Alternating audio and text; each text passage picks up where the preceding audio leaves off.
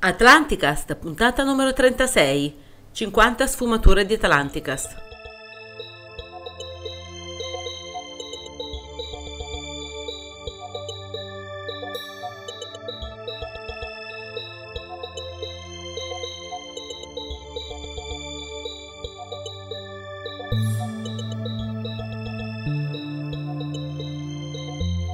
Un saluto lemuriano ad Eugenio. E un saluto atlantideo da Paolo.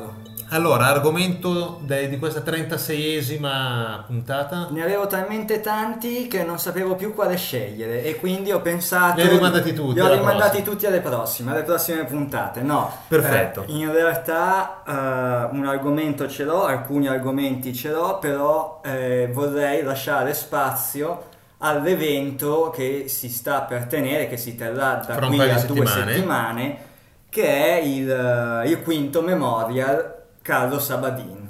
Nuovo convegno, il quinto con- convegno, Memoria Carlo Sabadin. Eh, partiamo subito. Ah, questo perché? Perché poi alla fine della puntata vi faremo sentire Giulia D'Ambrosio in una eh, conferenza che aveva tenuto una decina di anni fa, occhio e croce. Mhm. Dopo vi spieghiamo perché e per come. Ehm, e che sarà appunto una delle, diciamo, la relatrice di punta insieme a Luigi della Chiesa, insieme a Massimo, Massimo Centini, Centini. e insieme a... Insieme al sottoscritto. Perfetto.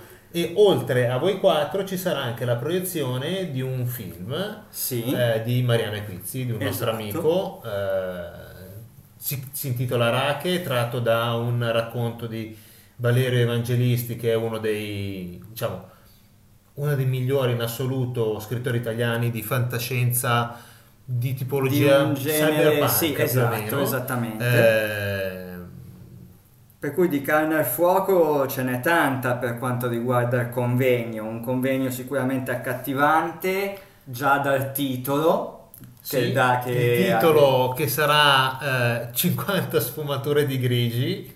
Vabbè, è una cosa che mi è venuta in mente ed è stata approvata.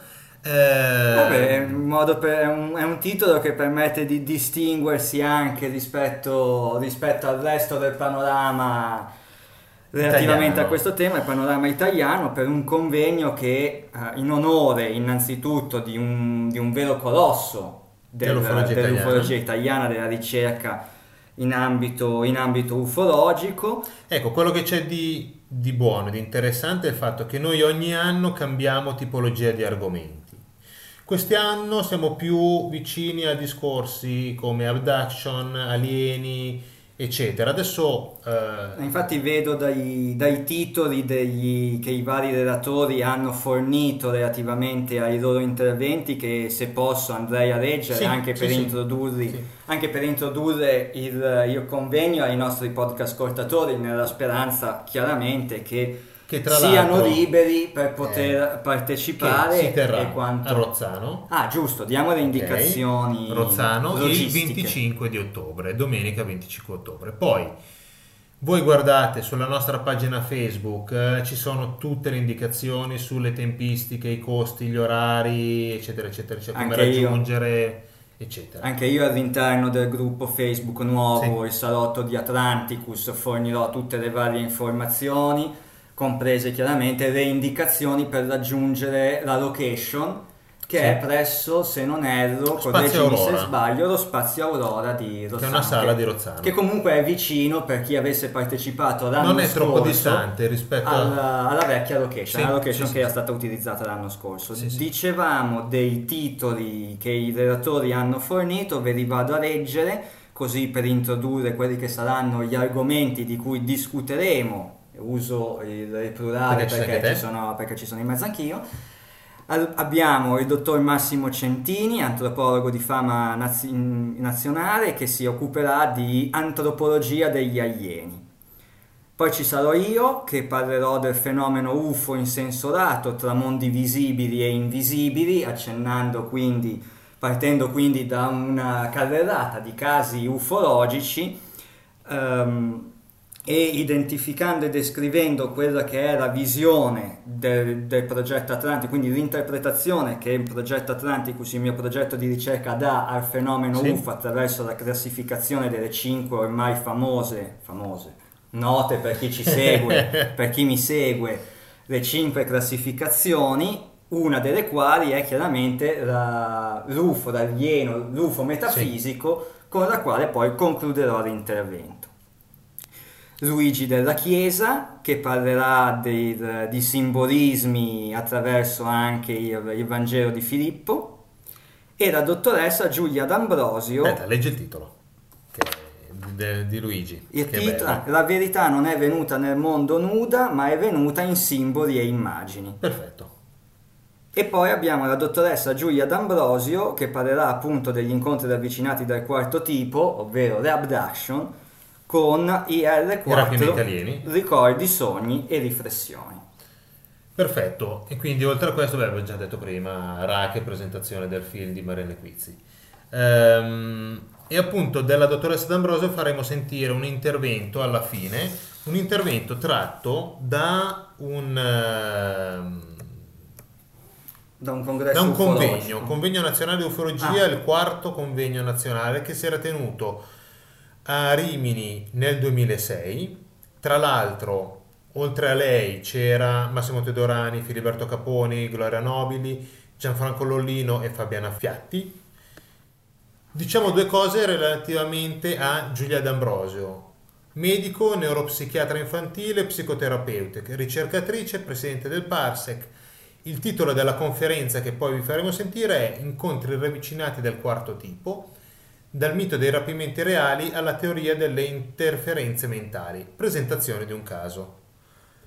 Bene, questo è quello che è relativamente a- al discorso convegno Ai e contenuti. a quello che faremo sentire ai contenuti, ai contenuti del convegno e al- a quello che faremo sentire nel, nel finale di questa puntata. Ora, il perché Esatto. del convegno. Spieghiamo perché ogni anno viene organizzato dalla, dalla Sentinel Dalla Italia, Italia, sì sì sì, questo tipo di come convegno. avevamo detto nella precedente puntata. Esatto, questo tipo di convegno in onore, in ricordo di un personaggio che ha, che ha fatto la differenza, un colosso abbiamo detto, che è Carlo Sabadini. Sì, un nostro amico, anche lui Sentinel Italia, eh, gruppo Camelot, eccetera, eccetera. Ecco.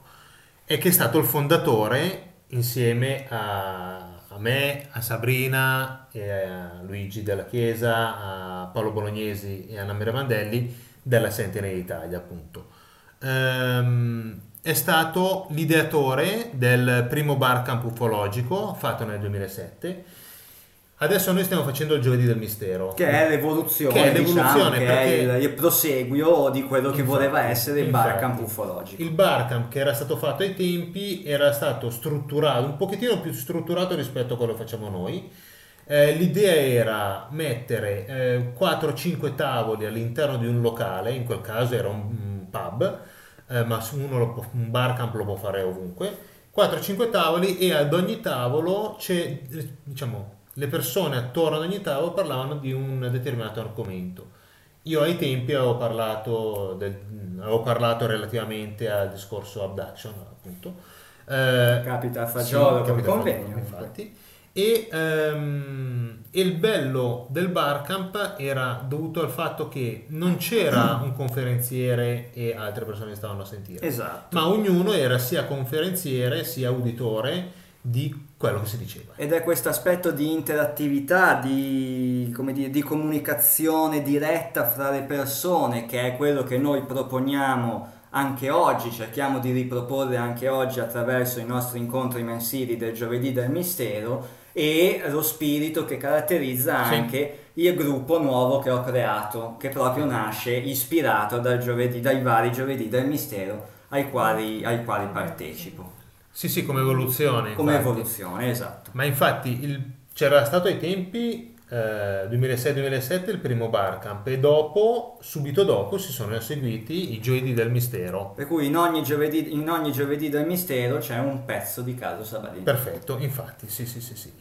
Altra cosa importante che si era fatta ai tempi con lui come capo è stato il primo, conver- primo congresso ufologico europeo. Noi avevamo partecipato ai tempi, eravamo soltanto due, diciamo a livello europeo c'erano tanti diversi gruppi così. I, di gruppi italiani c'eravamo solo noi e CISU, appunto. Noi come gruppo Camelot, come Sentinel in Italia. Ehm, ed era stato fatto a Chalon in Champagne in Francia. Se uno va a guardare ci sono i report, ci sono tutta la documentazione e quant'altro. Ecco. Eh, tra l'altro è stata anche una bella gita. La prossima volta lo organizziamo in Francia, così tutti quanti ci seguiranno. Ma poi dopo peccato perché questi gruppi ufologici francesi non hanno più dato seguito ad altri convegni, altrimenti potrebbe essere una bella idea. Ma questo è successo perché Secondo te questo è successo perché l'ufologia, non dico ha perso di, di appeal? No, secondo ma... me ci hanno provato, hanno Ah. provato, hanno fatto il primo, poi non so come mai non sono andati avanti, se per discorsi logistici o di, o di boh, non so per quali motivi, di soldi, di, di- di mille cose, non lo so perché non sono, Ahimè, non sempre, sono mai andato a chiedere. ahimè, sempre i soldi di mezzo ci sono alla fine. Carlo si definiva come ufologo pro ETH eretico, perché lui era pro ETH, extraterrestre, no? quindi extraterrestrialista, però eretico. Eretico in che senso? Senza voler anticipare nulla di eventuali temi che poi andremo a trattare nel corso della conferenza, però parlando Perché di Carlo, aveva delle sue teorie che poi sono state messe nella, diciamo, tra parentesi, nell'ultima sua conferenza. Ehm, aveva delle, delle visioni che erano diverse rispetto a alcune visioni come possono essere quelle un po' New Age o un po' fideista. Quindi Perché molti par- pensano al discorso UFO uguale alieni, uguale Salvatore, uguale Sì, i, fratellanza i- che i fratelli, i fratelli eccetera, cosmici, eccetera. i fratelli Ecco, dello spazio, ne avevamo accennato anche nel corso della puntata precedente. Lui si definiva di un po' eretico da, da questo punto di vista. ecco. Eh, aveva una corre- coerenza irremovibile, eh, prove Si incontrovertibili, basava su prove incontrovertibili. era molto caparbio, decisamente, decisamente, e difendeva la divulgazione etica, eh, il discorso del utile idiota. Sì, Avevamo fatto tante Aveva- battaglie ai tempi contro utili contro idioti. gli utili eccetera idioti del... si faceva discorsi non solo contro la disinformazione, ma contro il, eh, il, mm, il debunking. Ok, Perché il ragionamento lì è duplice, nel senso che non solo ci sono persone, diciamo, scettici a priori eh, che fanno de- debunking. Fare debunking vuol dire affossare determinate notizie che potrebbero essere utili. Ma dall'altra parte ci sono magari i credenti a oltranza che fanno disinformazione, quindi le cose utili non vengono più viste come interessanti e utili perché ce ne sono troppe, perché ce ne sono altre magari più sensazionali. Sì, come, eccetera, come eccetera. quei siti che per ogni ombra che vola nel cielo ti vengono a dire un che è un UFO, che è eccetera. che arriva, che è il meteorite che si schianta sulla Terra o cose del genere. Poi ha fatto insieme a un nostro amico che si chiama Sipovic, che era il conduttore, diciamo, trasmissione che andava su Radio Popolare il venerdì notte, il triangolo dei Bermuda. Eh, può essere che in giro ci siano ancora un po' di trasmissioni di MP3 di questa trasmissione. Diciamo che lui aveva portato quella, quella parte un pochettino più competente rispetto a, a un discorso di trasmissione eh, che prendeva un po' in giro, era un- mm, relativamente al discorso mistero, ufologia così, non prendeva in giro in maniera cattiva, diciamo era un po' soft. Sì, ok, tipo- ok. Lui era entrato eh, dando un contributo un pochettino più Di valore. di valore, sì, fondamentalmente. Infatti avevamo notato che anche le telefonate che prima erano magari quelle che dicevano guarda c'ho, c'ho una navicella aliena sotto nel, Nel box. nel box, no? Che domani Erano- la uso per andare in eh, gita. Cose di questo genere che erano un pochettino più tranquille, a- argomenti un po' più seri. E poi vabbè lì avevamo appunto intervistato Teodorani, avevamo fatto un po' di, un po' di divulgazione seria. Ecco. Ehm, poi Quella che cerchiamo e cercate di continuare a fare anche attraverso Sì. l'organizzazione di questo Sì. tipo di, Beh, di diciamo convegni che- e di attività. Sì, fondamentalmente sì, ma diciamo che anche il ragionamento del fare il podcast eh, prima Camalo Chronicast e adesso questo, è appunto un ragionamento di fare divulgazione ufologica tramite audio, fondamentalmente, che era quel, il ragionamento della radio prima, ecco, ecco. Eh, assoluto protagonista della scena italiana ufologica, schietto incrollabile, eh, colto e schietto, già detto. Appunto. Questo qua un po' per definire Carlo, poi Ecco, volendo su internet ci sono progetto anche... Atlanticus.net. Sì, sul progetto Atlanticus.net avevo pubblicato un'intervista che fu fatta a Carlo Sabadin dal sito www E poi su Di Mistero, Sant'Aniello, se non ricordo male, su Mistero Buffo Sì, c'è un c'è un, un bel articolo, anche quello in memoria appunto Sì, del- sì, di Carlo sì, in occasione della sua prematura Metteremo i scomparsa. link, Metteremo metteremo i tutti i link. nella consueta scaletta di modo che i podcast ascoltatori che vogliano approfond- approfondire la figura di questo personaggio che tanto ha fatto di buono per l'ufologia in Italia possono farlo anche magari propedeuticamente alla loro presenza, alla loro partecipazione nel- tra il pubblico del, del convegno. Sì, noi avevamo fatto sentire in una Così precedente i complimenti che riceviamo via mail li riceviamo di persona e siamo ancora Perfetto. più contenti. Infatti, infatti. Eh, ben venga, ben venga anche questo, diciamo, incontrarsi al di fuori delle frequenze Al di là dello radio, spazio radio parentesi, ecco, delle- radio, dai, radio, della campionatura M- della campionatura MP3. MP3, come, come, come svilisci il... Eh, no, no, no, stavo, stavo ragionando anche su un altro discorso, eh, sempre relativo a Carlo, però lo facciamo magari dopo, ecco. Ecco, perché ci sono un po', eh, poi metteremo i link anche di, mm, relativamente a una precedente puntata del podcast dove nella seconda parte di intervista avevamo fatto sentire lui. Ah ok, sì, sì, sì, sì, certo. È vero perché nel- in- non mi ricordo se nell'edizione scorsa o se nella prima, onestamente non mi ricordo, però in una puntata avevamo appunto fatto sentire Caro. Carlo Sabadin. Perfetto. Ora, quando tu parlavi di Carlo Sabadin e parlavi di prove incontrovertibili e che difendeva la divulgazione etica e sono due cose che anche io sposo completamente, per- aderisco totalmente a per questo capire un tipo attimino di... cosa vuol dire questo, andatevi a vedere tutto il discorso del caso dell'UFO Kinder. Ok. Guardate UFO Kinder, caro Sabadin, e vedete. E vedete che cosa vuol dire avere, in- cioè parlare su prove in- incontrovertibili, avere, essere caratterizzati da coerenza e fare buona informazione. informazione. Recente- cioè recentemente, è notizia fresca del- de- di- dei giorni appena trascorsi, in merito a questo, il discorso della scoperta dell'acqua su Marte. Perfetto.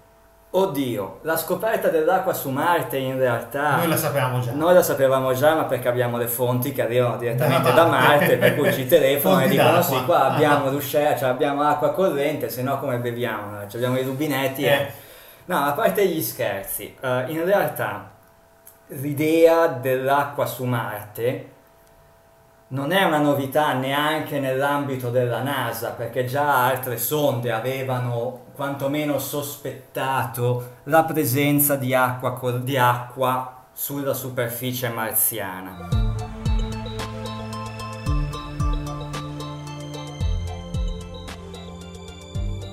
Quello che mi ha stupito è che è stata la, mm, come dire, la divulgazione così pubblica con la conferenza stampa, l'evento e tutto quanto, l'annuncio da parte della, della NASA di queste, della presenza quindi di, queste, di questi corsi d'acqua, non corsi d'acqua, che hanno eroso la roccia Sì, facendo sì, vedere sì, sì, foto, sì. immagini, quindi comunque acqua allo Sì. stato liquido, acqua corrente in grado di, quindi non Erodere. l'acqua vaporizzata, i depositi di ghiaccio, ma proprio, tra virgolette, fiumi. Possiamo quasi Sì. definirli fiumi. Ecco, la cosa che mi ha lasciato mm, perplesso è stata questa. Se noi andiamo a vedere la voce su Wikipedia che parla di Marte, e che probabilmente quan- eh, quando voi ascolterete questa puntata sarà già stata aggiornata in conseguenza delle nuove scoperte, veniva specificato fino a poco tempo fa che l'acqua liquida, la- che l'acqua allo stato liquido su Marte non poteva esistere per le condizioni fisiche della gravità, della pressione atmosferica e di tutta una serie di cose che impedirebbero il mantenimento e la formazione dell'acqua allo stato liquido. Benissimo, quindi o era una vaccata quello che ci avevano detto prima, Sì.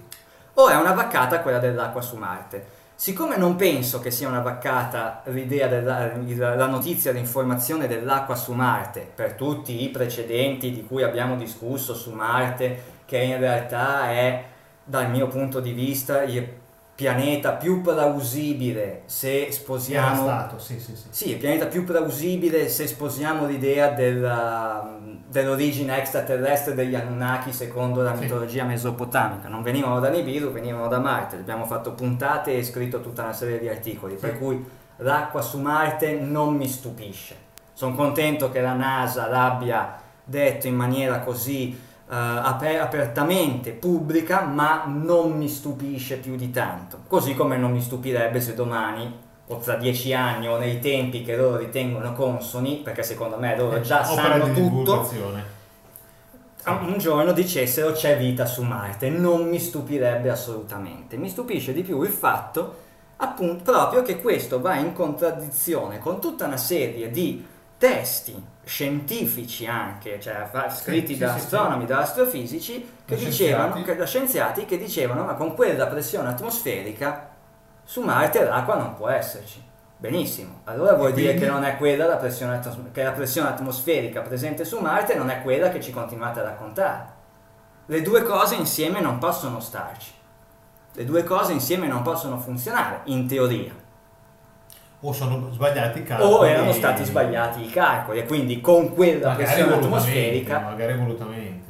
O ma- magari vuol dire che con quella pressione atmosferica ci può stare l'acqua. Poi un'altra cosa, parliamo di acqua, va bene, ma non è che stiamo parlando dell'acqua quella che esce dal rubinetto di ciascun podcast ascoltatore, è Sì, un'acqua vabbè, con no. sali particolari che Se quindi... si fatta in un certo modo, eccetera. Però la cosa che mi ha lasciato più perplesso è proprio questa, ehm, questo contrasto tra tutta una serie di informazioni che c'erano prima relativamente a Marte e quelle che man mano, man mano, Un po' come in 1984 Esatto. Orwell, che viene aggiornata la storia. che viene aggiornata la storia, viene modificata la storia passata per rendere reale le notizie presenti, le notizie del presente. E questo non è solo, parlando di Marte, non è solo limitatamente se ci pensiamo alla questione dell'acqua, ma anche alla questione dei colori di Ah, Marte. beh, sì. Perché noi abbiamo un'idea di Marte rosso, Rosso, col cielo rosso, e poi vedi alcune immagini che sembra che siano del- nel deserto del Però stavo Nevada. pensando, adesso è uscito, io non l'ho ancora visto e non so se andrò al cinema a vederlo. E il nuovo film con, mi sembra, Matt Damon, Sì, Martian. sì, Lì hanno ancora puntato sul discorso rosso. sì, Come anche Eh, ma come anche era Mission to quello Mars. Mission to Mars, eh. molto bello quello, molto molto bello. Quindi diciamo si vuole mantenere quella idea lì. Nello spettatore classico, nel popolino, diciamo. Sì, non, non, Marte non è sono anco- rosso. esatto, Marte è ancora anche poi, magari è rosso, cioè io a questo punto non so Tra neanche l'altro è bello anche l'altro film su Marte, eh, il, ehm, come si chiamava? Eh, non mi viene in mente. quello con Arnold, Arnold Schwarzenegger. Ah, quello lì, quello lì è molto, molto interessante che per il discorso appunto acqua, vita, eccetera. No, no, no, era eh, spe- un film di fantascienza dove c'era uno della Terra che andava su Marte e le storie di, non mi ricordo, Car- Carpenter, no, Marte, vabbè.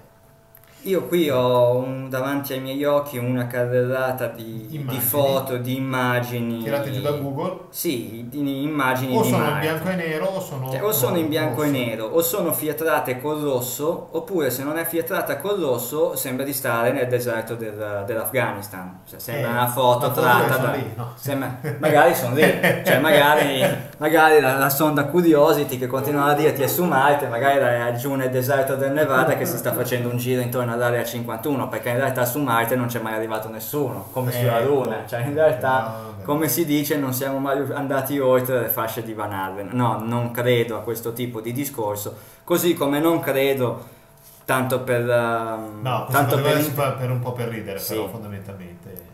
Ma no, ma sulla Luna ci siamo arrivati, non ci siamo arrivati con quella trasmissione radiofonica Magari un po' dell'epoca, prima, magari un po' un prima, magari contemporaneamente, ma sicuramente non attraverso quello, così come siamo stati su Marte con, con le sonde. Alcuni dicono che ci sono state già missioni segrete umane su Marte, ma onestamente anche di questo ne Beh, dubito. fattibili sono Però fattibili. fattibili sono fattibili. Dal punto di vista tecnico, dal punto di vista... Ma Poi può capitare sì. che magari a metà succede qualcosa, scoppia e quindi eh, la missione fallisce. Però tecnicamente riuscire ad andare su Marte, mettere giù il piedino e tornare indietro è fattibile.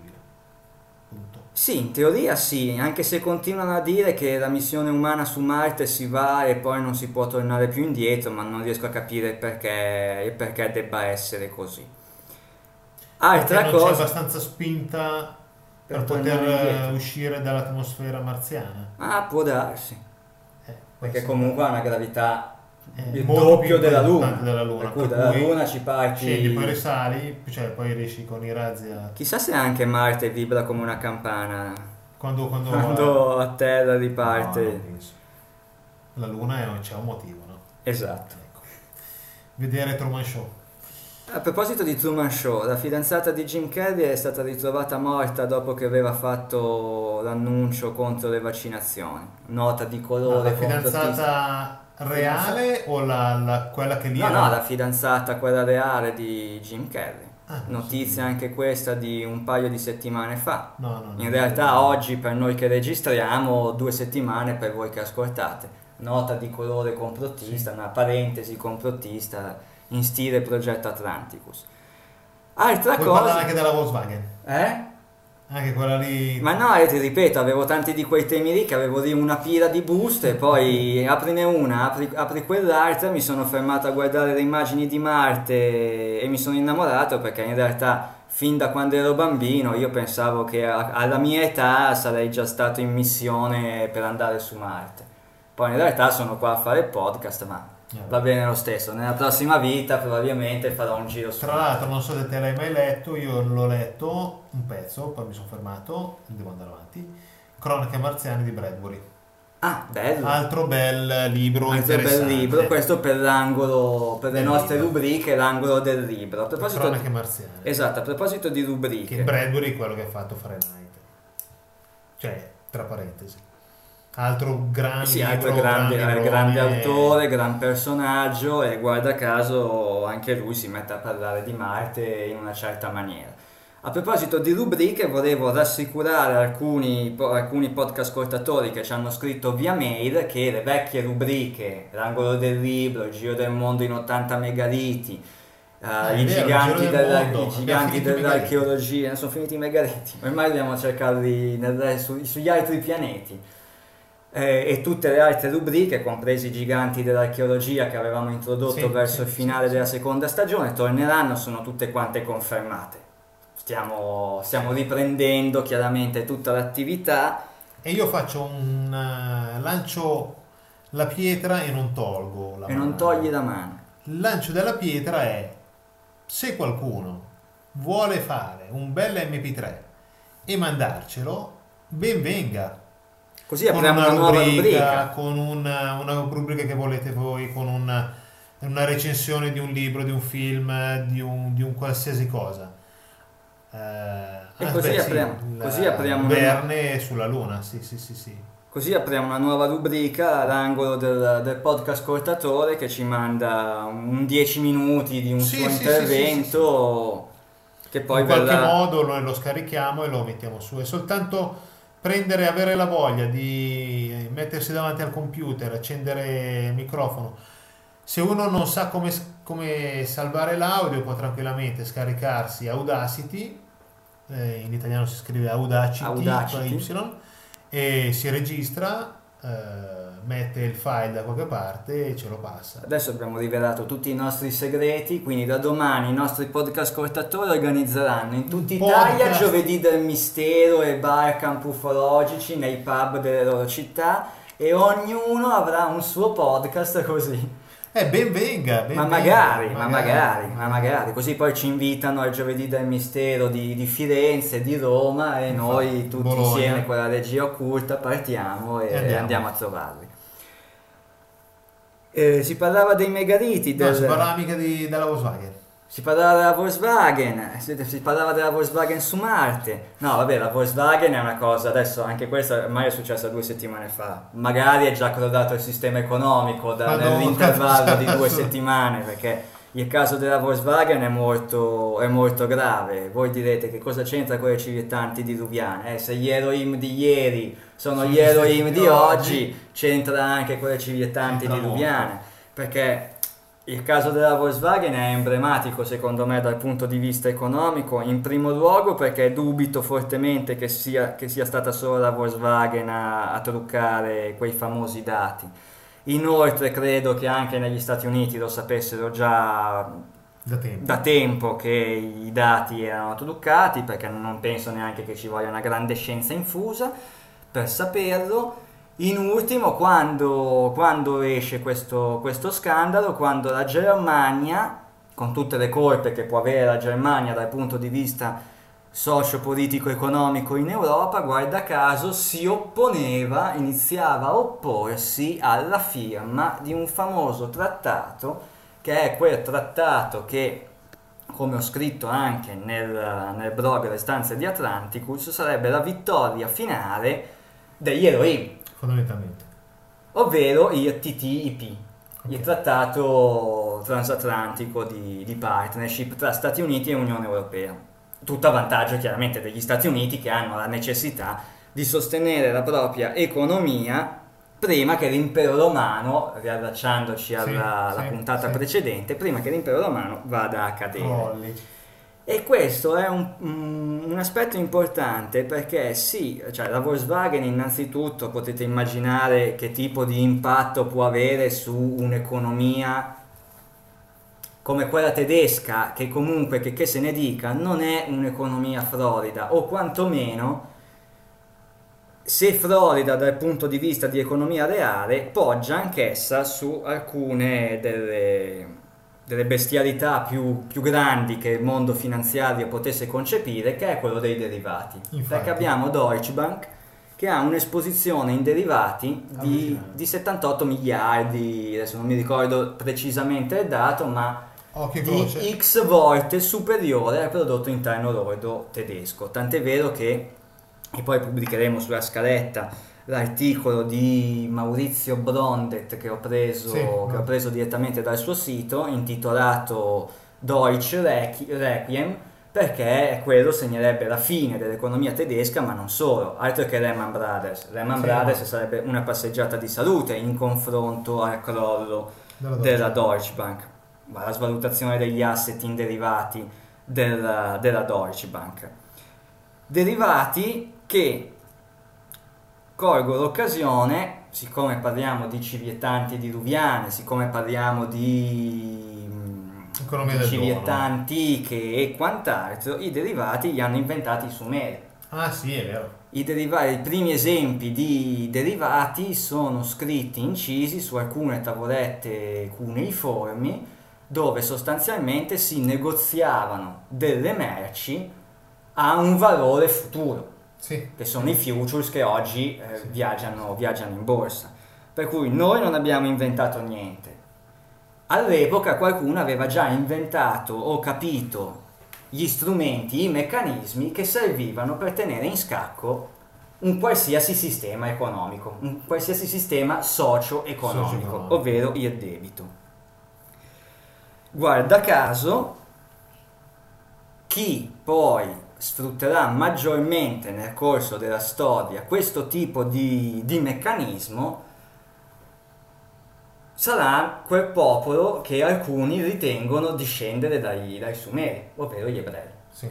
Perché gli ebrei? Perché basta guardare la storia anche italiana delle banche fiorentine, del Rinascimento, chi è che prestava soldi nel, nel Medioevo? Loro. Perché eh, erano loro? E un motivo c'è anche per quello, perché le grandi religioni, cristianesimo, isra- le religioni abramitiche, Sì. cristianesimo, Islam e anche l'ebraismo, condannano l'usura, condannano il prestito di denaro a interessi, a Ok. interesse, dietro il pagamento di interesse. Sant'Agostino fu uno dei, dei principali come dire, censori della Sì, pratica sì, del prestito di denaro a interesse. Perché? Perché era risaputo, era noto, cioè, si- chiunque lo capiva che un tale tipo di ragionamento, di meccanismo sarebbe stata la rovina di un qualsiasi sistema, se senza controllo.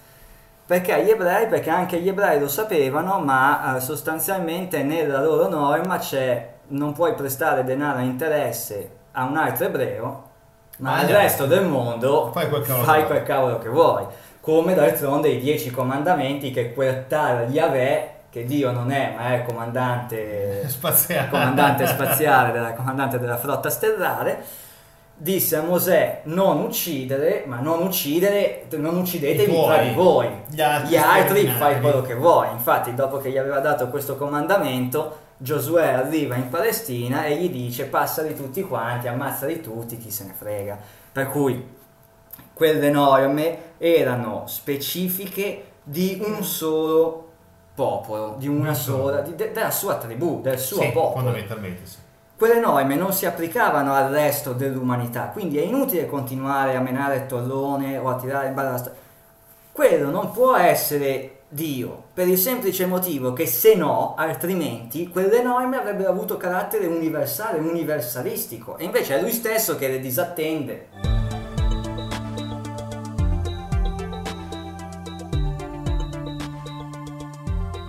Quindi stiamo parlando di due ambiti di indagine diversa e seppur sembra così semplice da capire, io spero che i podcast ascoltatori lo capiscono, lo capiscano, congiuntivi oggi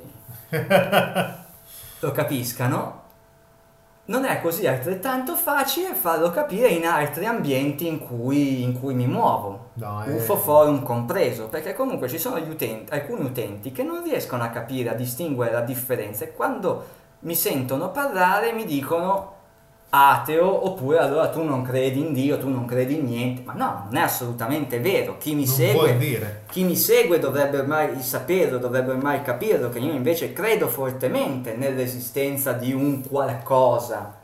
Chiamiamolo Dio, chiamiamolo noumeno, chiamiamolo energia, chiamiamolo spirito, chiamiamolo coscienza universale, chiamiamolo, Qualcosa di creatore. chiamiamolo piripicchio, ma un comunque un qualcosa La religione del la religione del piripicchio sarà quella, la religione del piripicchio sarà la religione che sosterrà il nuovo ordine mondiale nel- nella prossima era precessionale. Il messia ieno si chiama piripicchio, Piripicchio, si chiamerà oh, piripicchio. bene. Abbiamo rivelato questo segreto, Neanche Douglas Adams ce l'aveva. Ok. ci sarebbe arrivato. Il noumeno che si manifesta nella realtà fenomenica esiste e quello è Dio, perché comunque trascende, cioè come fai ad arrivare al noumeno? Non ci arriverai mai. Sì. Yahweh, la figura di Yahweh, reggila in chiave vemerista, reggila in chiave mistica, reggila come accidenti c'hai voglia, non collima con la figura del, del primo motore immobile, come la definiva Creatore, sì. come lo definiva Dante, non collima col noumeno che si manifesta nella realtà fenomenica per motivi suoi che ancora non ho capito e che se li avessi capiti non sarei qui a fare il podcast e probabilmente mi sarei già collegata all'uno. Sono due ambiti completamente diversi. Ed è pure vero che non necessariamente il Yahweh descritto nella Bibbia sia sempre l'essere in carne ed ossa che andiamo a vedere, che andiamo a interpretare in chiave neo-evemerista. Così come il termine Elohim, se vogliamo guardare, Anche perché mh, c'è da tenere presente che noi, la maggior parte dei nostri podcast ascoltatori, oltre a noi, leggiamo la Bibbia in italiano, tradotto in un certo modo, dove c'è scritto Dio, Sì, Signore Altissimo. esatto. Quando invece la traduzione originale Quando andiamo a guardare direttamente i temi, diversi nomi, El, Elohim, El, Elion, Elion, Elohim. Yahweh, Eh. si vede a Biglino in questo, in questo senso quello che dice, quello che, quello che Sì, dice. eh, stavamo pensando che giustamente la Regia Occulta ci fa notare che la prima edizione del Memorial Mauro Biglino era venuto a fare la conferenza da noi. E io sono arrivato alla seconda. Te sei arrivato alla seconda. Quindi Perfetto. dopo Biglino ci sono io. Va benissimo. Eh, stavo parlando il termine Elohim. Anche il termine Elohim, se vogliamo guardare, co- come traduce il termine Elohim? Governatore, legislatore. Sì. Non Sì, Dio. Sì. No. Dio non sta scritto da nessuna parte. Poi è altresì vero che, come dicono gli esegeti ebraici che scrivono su forum che seguo come consulenzaebraica.it, net, Sì. com, Pinco Par, cercate consulenza ebraica lo trovate, si trova? eh, che sono chiaramente mh, fortemente ostili alla, mh, al, al lavoro di Biglino. Dicono che Elohim sta per governatore, legislatore dell'universo, eccetera, eccetera. Potrebbero non avere... parola è universo. No, no, no, però ci- potrebbero non avere tutti i torti in questo senso. Nel senso che la Bibbia, che parla delle vicende storiche del popolo ebraico e del suo rapporto con Yahweh, balla Elohim, ovvero governatore legislatore del popolo ebraico, che poteva essere tranquillamente un essere in carne ed ossa, un'istituzione come può essere il Fondo Monetario Internazionale oggi, comunque governatore e legislatore del piano terreno, Sì. della, Sì. della vita sociale del popolo ebraico, chiamiamolo così. Il termine Elohim lo ritroviamo però anche nella Kabbalah ebraica.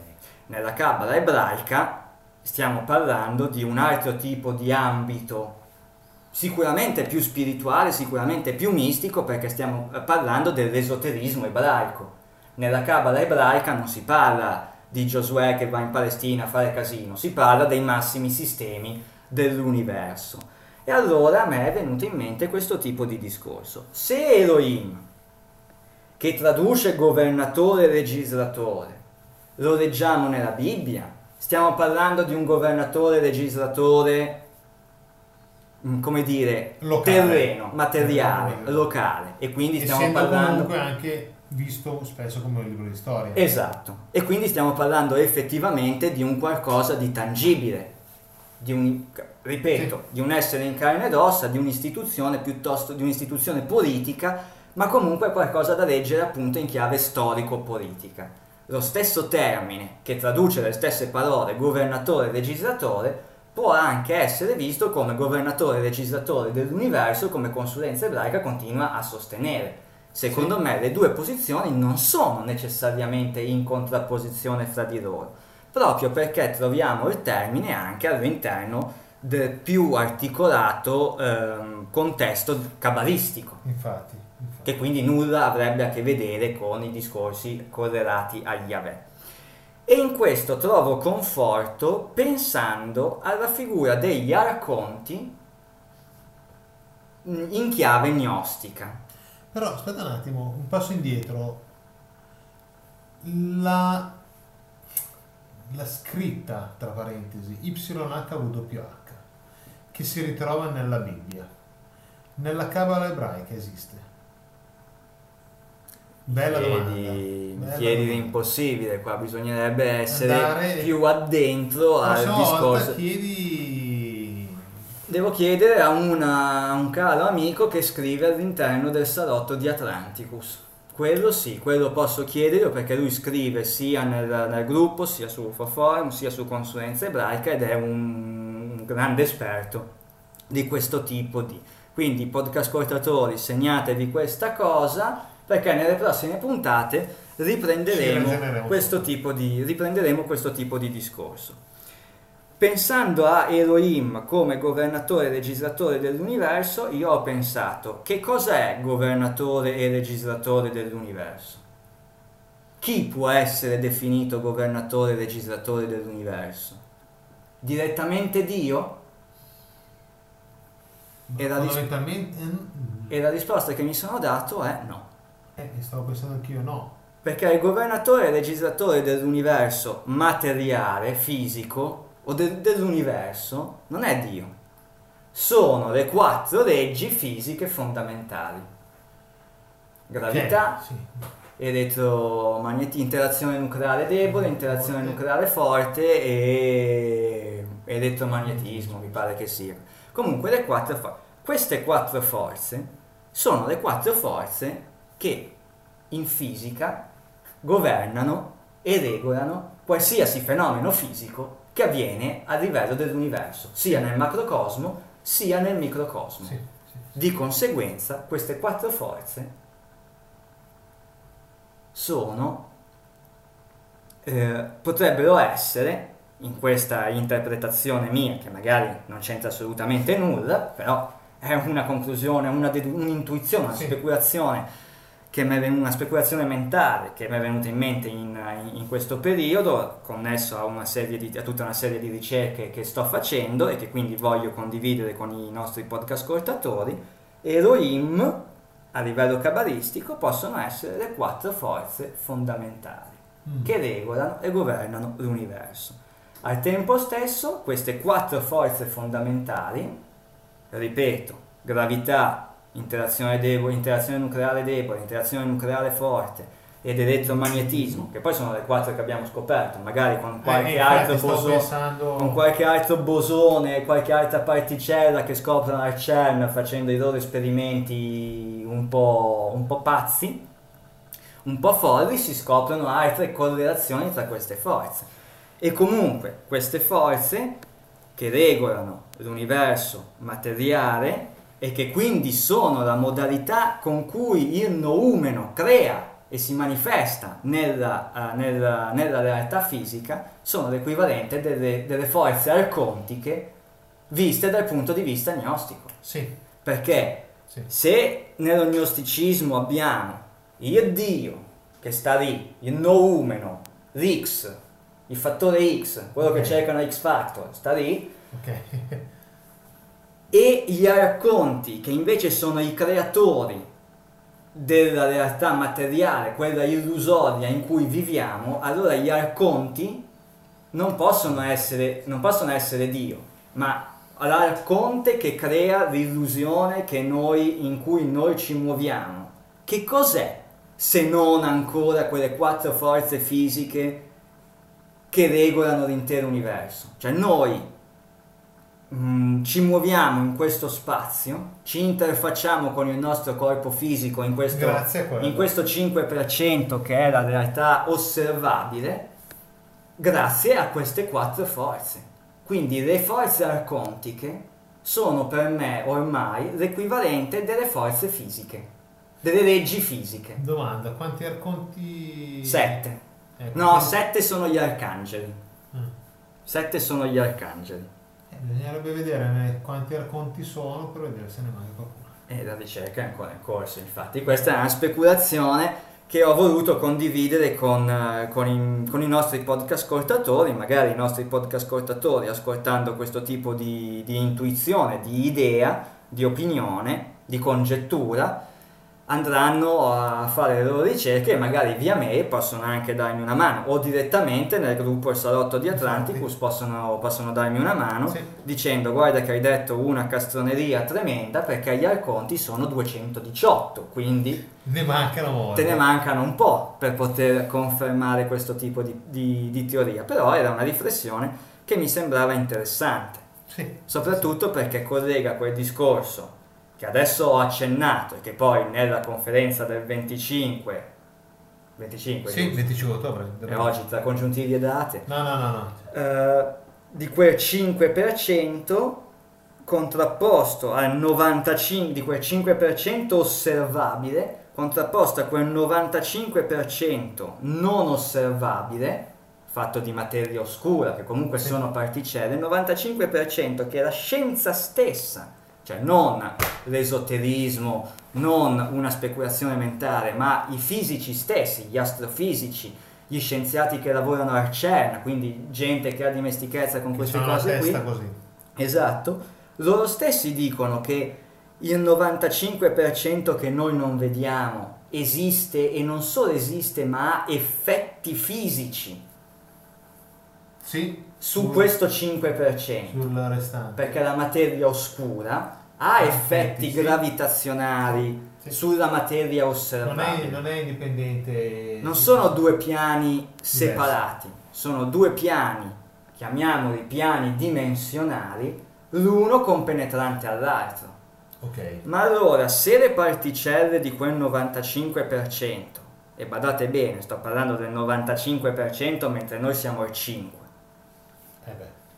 Se le particelle di quel 95% hanno un effetto fisico, seppur non osservabili le particelle, sul nostro 5%, e noi non sappiamo quelle particelle come, come si sono combinate insieme.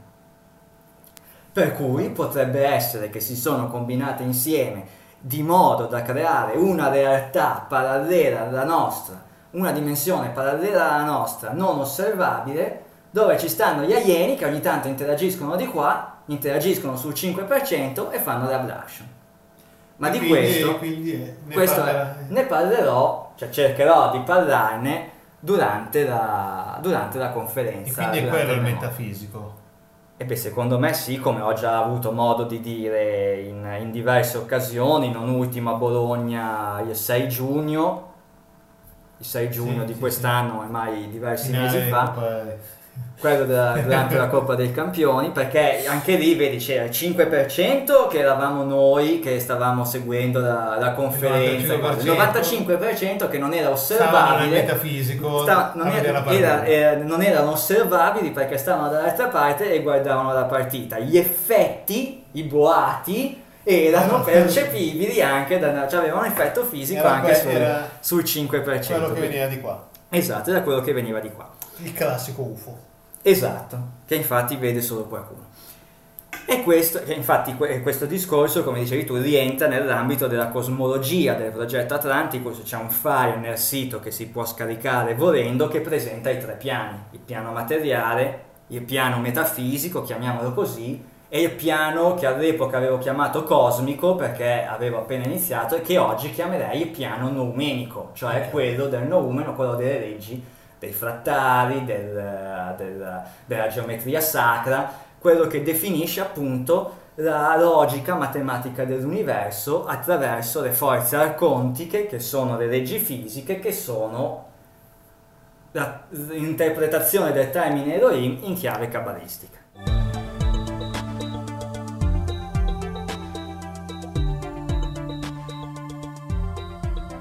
Allora, altri argomenti, Sempre, nel- altre cose che sono state sempre della fuori? famosa pila di buste piene Sì, di argomenti. Sì, sì, sì, sì, Ma allora, siccome parlavamo del, Giro del mondo. giro del mondo in 80 megaliti, e siccome i megaliti nel mondo li abbiamo trattati tutti ormai durante le, le vecchie, le vecchie puntate, 79 più 1. esatto, no, non è vero, ce ne sono molti e molti e molti altri, però parlando di Marte, hanno trovato i megaliti anche su Marte, sembra. Ha trovato una Stonehenge Hanno trovato la Stonehenge marziana. e Io sto col naso, o meglio, sto col naso. tutto può essere, eh. Può essere tutto perché io sono il primo a dire che su Marte potrebbe esserci stata una Esistita. civiltà. Sì, potrebbe essere esistita quella civiltà che poi è entrata nel mito con il termine, conosciuta con il termine Anunnaki o chi per essi Ok. e che sono venuti di qua Dopo quando Marte è morto, quando c'è stato il cataclisma, la distruzione, x centinaia di migliaia di anni fa, per cui retaggi di quella perduta civiltà, se esistita, su Marte potrebbero anche esserci. D'altronde di anomalie marziane ne troviamo a bizzeffe. Ogni giorno ci sono siti più delle volte con notizie sensazionalistiche, con i toni Sì, sensazionalistici un che, purtroppo, siti, sì, sì, sì. che purtroppo spesso caratterizzano e accompagnano questo tipo di notizie, a volte anche gettando nel ridicolo tutta una serie di ricerche che vengono effettuate e portate Serie, avanti come, come come dovrebbero essere fatte. E di anomalie marziane ce ne abbiamo tantissime. Questa Stonehenge su Marte, che è la solita foto ripresa dalla sonda che gira e che inquadra un oggetto strano che a prima, a prima oggetti, vista, sì, sì, sì. a prima vista può sembrare un cerchio di pietre simile a quelli che troviamo sulla Stonehenge. superficie terrestre, simile a Stonehenge, simile a Vabbè, molti Emory è un po' più grosso, sì, però un po'...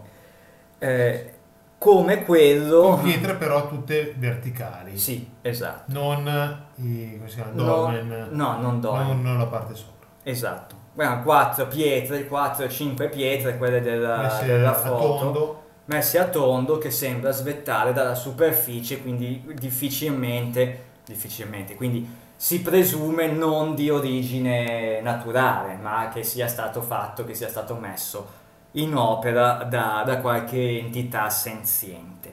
D'altronde di anomalie marziane ce ne abbiamo tantissime nel corso de- anche nel corso degli anni passati. La faccia di Cidonia non è dell'altro classico ieri. Le, le piramidi su Marte di tutta la- la- l'area Sì, circostante Cidonia non sono di oggi. Di oggi sono, eh, grazie alla presenza dei, di Pathfinder, di Curiosity, di Opportunity, sono tutte le foto che vengono prese direttamente dalla superficie e che una volta ti fa vedere che c'è il cannone su Marte, il rospo su Marte, il fossile su Marte, di tutto su Marte. Io non so, e ti ripeto, sono il primo a dire, a voler sostenere, a cercare di sostenere che su Marte qualcosa c'è stato in passato. E eh, il conflitto interiore è quello quando guardo questo tipo di immagini tra pareidolia, che Eh, eh, effettivamente è un fenomeno esistente, cioè non possiamo negare Dici che di pareidolia per quelli che non sanno cos'è. la pareidolia Il classico esempio è la luna. Voi guardate la luna e vedete, e vedete la una faccia. Siccome il nostro cervello è programmato in virtù dell'evoluzione a riconoscere i volti. E ad adattare delle forme a ciò che può essere utile per lui, i volti in primo luogo, una Forme roccia, conosciute. forme conosciute, una roccia che ha un particolare disegno, tu se sei soggetto al fenomeno della pareidolia dici dice il volto, anche quando vedono il volto di Gesù Cristo dipinto sul, sul muro perché c'è la muffa O le nuvole in cielo. o le nuvole in cielo è un caso di pareidolia. Sì. Quelli che hanno la muffa sul- nell'angolo del muro e dicono dice Gesù Cristo, eh, quella è pareidolia. Vai là con una bella cosa di vernice e... e non c'è più, non c'è più Gesù. Cristo con tutto il rispetto che uno può avere per Gesù Cristo. La stessa cosa chiaramente succede nel, um, in molte delle, delle foto, delle immagini che ci arrivano da Opportunity, Pathfinder, dalle sonde Sì. che sono in questo momento forse sulla superficie di Marte. che si presume sia. che si presume essere sulla superficie di Marte. Dice, che- che si dice siano. Esatto, che potrebbero essere nel deserto del Nevada. L'altro giorno ne ho visto passare uno qua di fianco, era Pathfinder, la Curiosity. Vabbè. E Quindi, la pare- Stonehenge, boh, cioè... Mi piacerebbe poter dire, poter essere, poter avere la certezza matematica di dire sì, quella è opera dei preistorici che c'erano su Marte all'epoca, del Pleistocene di Marte. Però, Però non posso dirlo. no, Cioè, sarebbe, so- semplice sarebbe solo una congettura, sarebbe solo una, una speculazione, altro che volo pindarico, Eh, cioè qua sarebbe, del volo, sarebbe un volo neanche di un'altra galassia, Neanche sarebbe un volo proprio nel, Baumgartner, sarebbe, no, era sarebbe- così tanto è il volo direttamente nel 95% di cui parlavo prima. Ok. Mentre relativamente a Stonehenge, qualcuno mi ha fatto notare che sembrerebbe che anticamente Stonehenge non era così. Allora, c'è una Anche notizia. Sì, c'è una notizia che circola periodicamente che ti dice Stonehenge è un falso. Stonehenge non è un falso, non è che l'hanno costruita gli inglesi negli anni 50 per fare il parco di divertimenti e portare i turisti. Stonehenge è un sito archeologico che quando è stato un sito archeologico preistorico che quando è stato trovato alcune rocce, alcune dei, dei Sì, megaliti sì, sì, presenti non erano perfettamente in que- precisamente in quelle posizioni. Ok. Questo sì, perché abbiamo delle- dei dipinti, delle pitture, dei quadri del Precedenti. 1800 che ritraggono Stonehenge non propriamente come Leggermente adesso. diverso. Per cui è come se avessero fatto dei lavori di ristrutturazione. D'altronde di falsi storici ne abbiamo creati, come se prendessero il Colosseo e adesso è così, rovinato. Prendessero un disegno. Se prendessero un disegno di come era fatto il Colosseo in epoca romana e lo ricostruissero esattamente. Non è che il Colosseo non è mai esistito, il Sì, Colosseo sì. è esistito. Quando è stato ritrovato non era certamente nelle condizioni in cui è stato ristrutturato. Anche Cheope quando ha trovato la piramide probabilmente non Non era come l'ha trovata e l'ha rimessa a posto. Anche la Sfinge, quando C'aveva Cheope l'ha trovata, diversa. aveva la testa rotta e quindi Cheope ci ha messo la faccia faccia. sua perché il leone, perché la faccia del leone purtroppo era andata a farsi benedire. Per O cui del, o del. C'è- ci sono alcuni che pensano anche che la Sfinge potesse avere la faccia del cane come se fosse la faccia del dio Anubi. Io in realtà sono più propenso a pensare alla faccia del leone che quindi circoscrive il periodo anche all'interno dell'era precessionale del leone che coincide effettivamente con il periodo antecedente a Cheope quando si presume, quando la ricerca alternativa presume essere stata costruita realmente la Sfinge. ok. Anche perché c'ha le fattezze, c'ha le zampe del leone, non c'ha le zampe del cane, perché non Infatti. c'ha le unghie. Infatti, infatti. Poi è vero che potrebbe essere una chimera, in realtà non sapendo con certezza che testa poteva avere, poteva avere anche la testa di un grigio. Poteva essere una delle 50 sfumature di grigi che dà il titolo al convegno che si terrà fra due settimane, sempre che la puntata vada in onda il 10 salvo imprevisti. Sicuramente. Ormai si deve vivere la giornata, Vabbè, domani quello- Deutsche Bank crolla perché Tra- a Wall Street decidono di far partire i derivati e tanti saluti. L'ISIS eh, prende la bomba atomica che Washington direttamente gli cede per fare i numeri e potremmo essere già stati vaporizzati. E questa trasmissione potrebbe essere l'ultimo retaggio dell'umanità, potrebbe essere l'ultimo retaggio inviato nell'etere come la Bibbia, uno dei cinqua- una delle 50 sfumature di grigio, un grigio che passa per caso ci ascolta e dice ecco, questa era, fessi." questa era l'umanità rappresentata da quei due fessi che facevano un podcast, per fortuna che l'umanità si è estinta. Speriamo che i podcast ascoltatori non pensino la stessa cosa, non pensino per fortuna che Eugenio e Paolo si estinguano e con questo auspicio direi di Terminiamo passare la parola, sì, direi di passare sì, la sì. parola a Giulia. A Giulia D'Ambrosio. Buona continuazione di podcast. Un saluto del Lemuriano ed Eugenio. E un saluto a Trantideo da Paolo. E ci vediamo il 25 ottobre a Rozzano. Spazio Aurora per le 50 sfumature di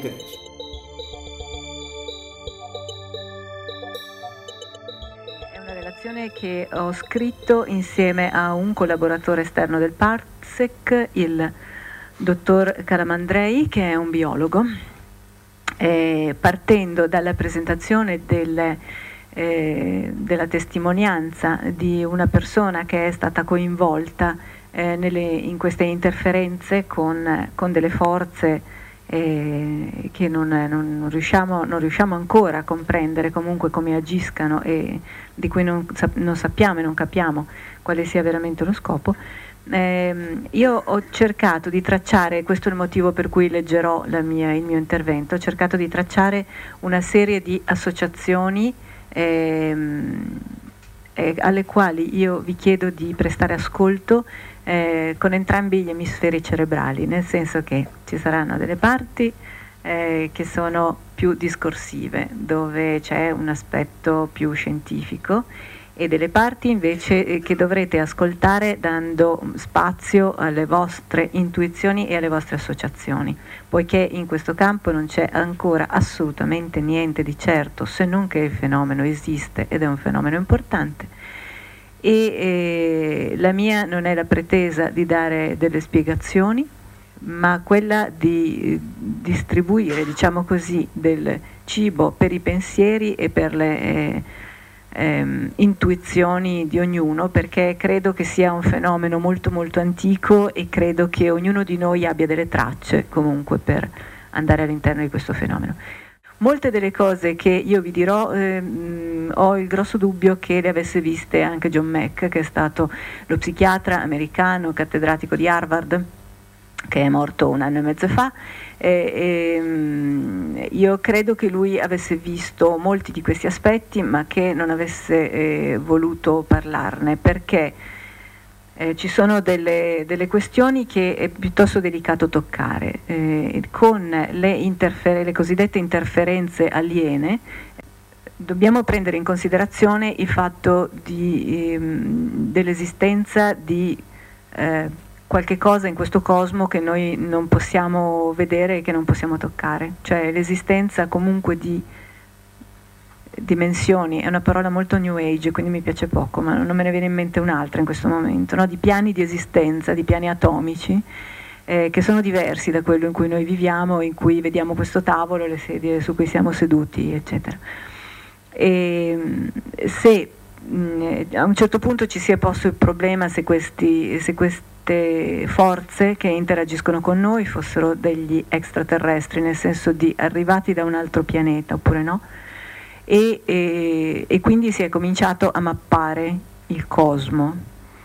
Ma la grande domanda è, è possibile mappare il cosmo senza, tralasciando eh, gli effetti della, della coscienza umana? Probabilmente no. Allora, non fatevi trarre in inganno da questa figura eh, di apertura, diciamo, perché questo, questo, è veramente un manichino eh, utilizzato per il film che raccontava la storia della, del disco volante che è caduto a Roswell. Mm, nessuno, nessuno dei, delle, dei, racconti eh, sugli, sulle creature non ordinarie eh, riporta delle eh, creature fatte in questa maniera. Anzi, devo dire che eh, fotografie che eh, ho, ho avuto l'occasione di vedere è qualcosa che non è, che non è di dominio. Eh, riportano invece creature molto, molto, più simili agli esseri umani, eh, fornite di denti, piuttosto strane devo dire, sicuramente non umani. Quindi questo è il, la, la, il viso di qualcosa di assolutamente fantastico, qualcosa che è stato creato sicuramente dalla mente dell'uomo. Adesso io parto e voi cercate di rilassarvi. Il, la persona che mi ha fornito gli spunti per cominciare a parlare, eh, io eh, qui la chiamo Dino, eh, non è il suo vero nome, Dino. Si presenta come una persona che si pone in modo interlocutorio non solo con se stesso, ma in generale con l'esistente la sua ricerca per comprendere cosa gli stia accadendo, iniziata in sordina in un periodo in cui era spaventato da alcuni eventi notturni, gli ha concesso di accedere via via a numerose informazioni e a collegare avvenimenti della sua vita con quelli dei suoi familiari più stretti. Le esperienze che lo hanno segnato nel corso dell'infanzia riguardano una particolare malattia del fratello e le strane percezioni che sia il fratello che il padre avevano. Lui stesso percepiva strane presenze contro le quali preparava dei rituali difensivi. Durante la notte si sentiva toccare e questa sensazione perdura nei tempi attuali.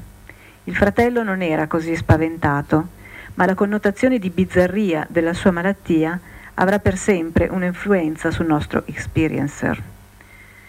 Dino è una persona concreta legato in modo sano agli aspetti dell'esistenza, privo di inutili orpelli mentali, con un'attitudine ad affrontare i problemi in modo diretto, dopo attenta riflessione. Moderato, equilibrato, con una certa gestione della sua aggressività. È laureato in una disciplina scientifica specializzato nella modellazione di strutture proteiche. Geneticamente è di derivazione scozzese, per parte di padre e francese per parte di madre. Lo scambio tra di noi è iniziato ragionando sul fatto che la realtà che noi vediamo e percepiamo è soltanto una piccola parte di quello che esiste e che ignoriamo la vera natura della realtà. Dino ribadiva che introdurre concetti quali la virtualità delle esperienze quotidiane è importante. Quando noi facciamo esperienza, simuliamo o attendiamo certi avvenimenti, in realtà stiamo lavorando virtualmente con il nostro cervello. La realtà che noi creiamo attraverso l'uso del pensiero e dell'immaginazione non è cioè totalmente disconnessa dalla realtà materiale e contribuisce a crearla, anche quando a noi sembra di non dare seguito alle immagini del nostro mondo interno. A conferma dei suoi pensieri, dopo poche settimane si trova in un sogno, in cui sa di stare affrontando un sogno simulato ossia un sogno apparente, un sogno schermo. Questo è abbastanza comune nelle persone che hanno incontri ravvicinati. Non è il primo sogno del genere che gli capita, si tratta di sogni che finiscono improvvisamente come se qualcuno togliesse la spina. All'interno di questo sogno compaiono degli esseri grigi che hanno l'aspetto di robot. Se questi robot oltrepassano certi limiti, questo sempre nel sogno, la loro struttura viene spostata dall'equilibrio, come se tendessero a disintegrarsi.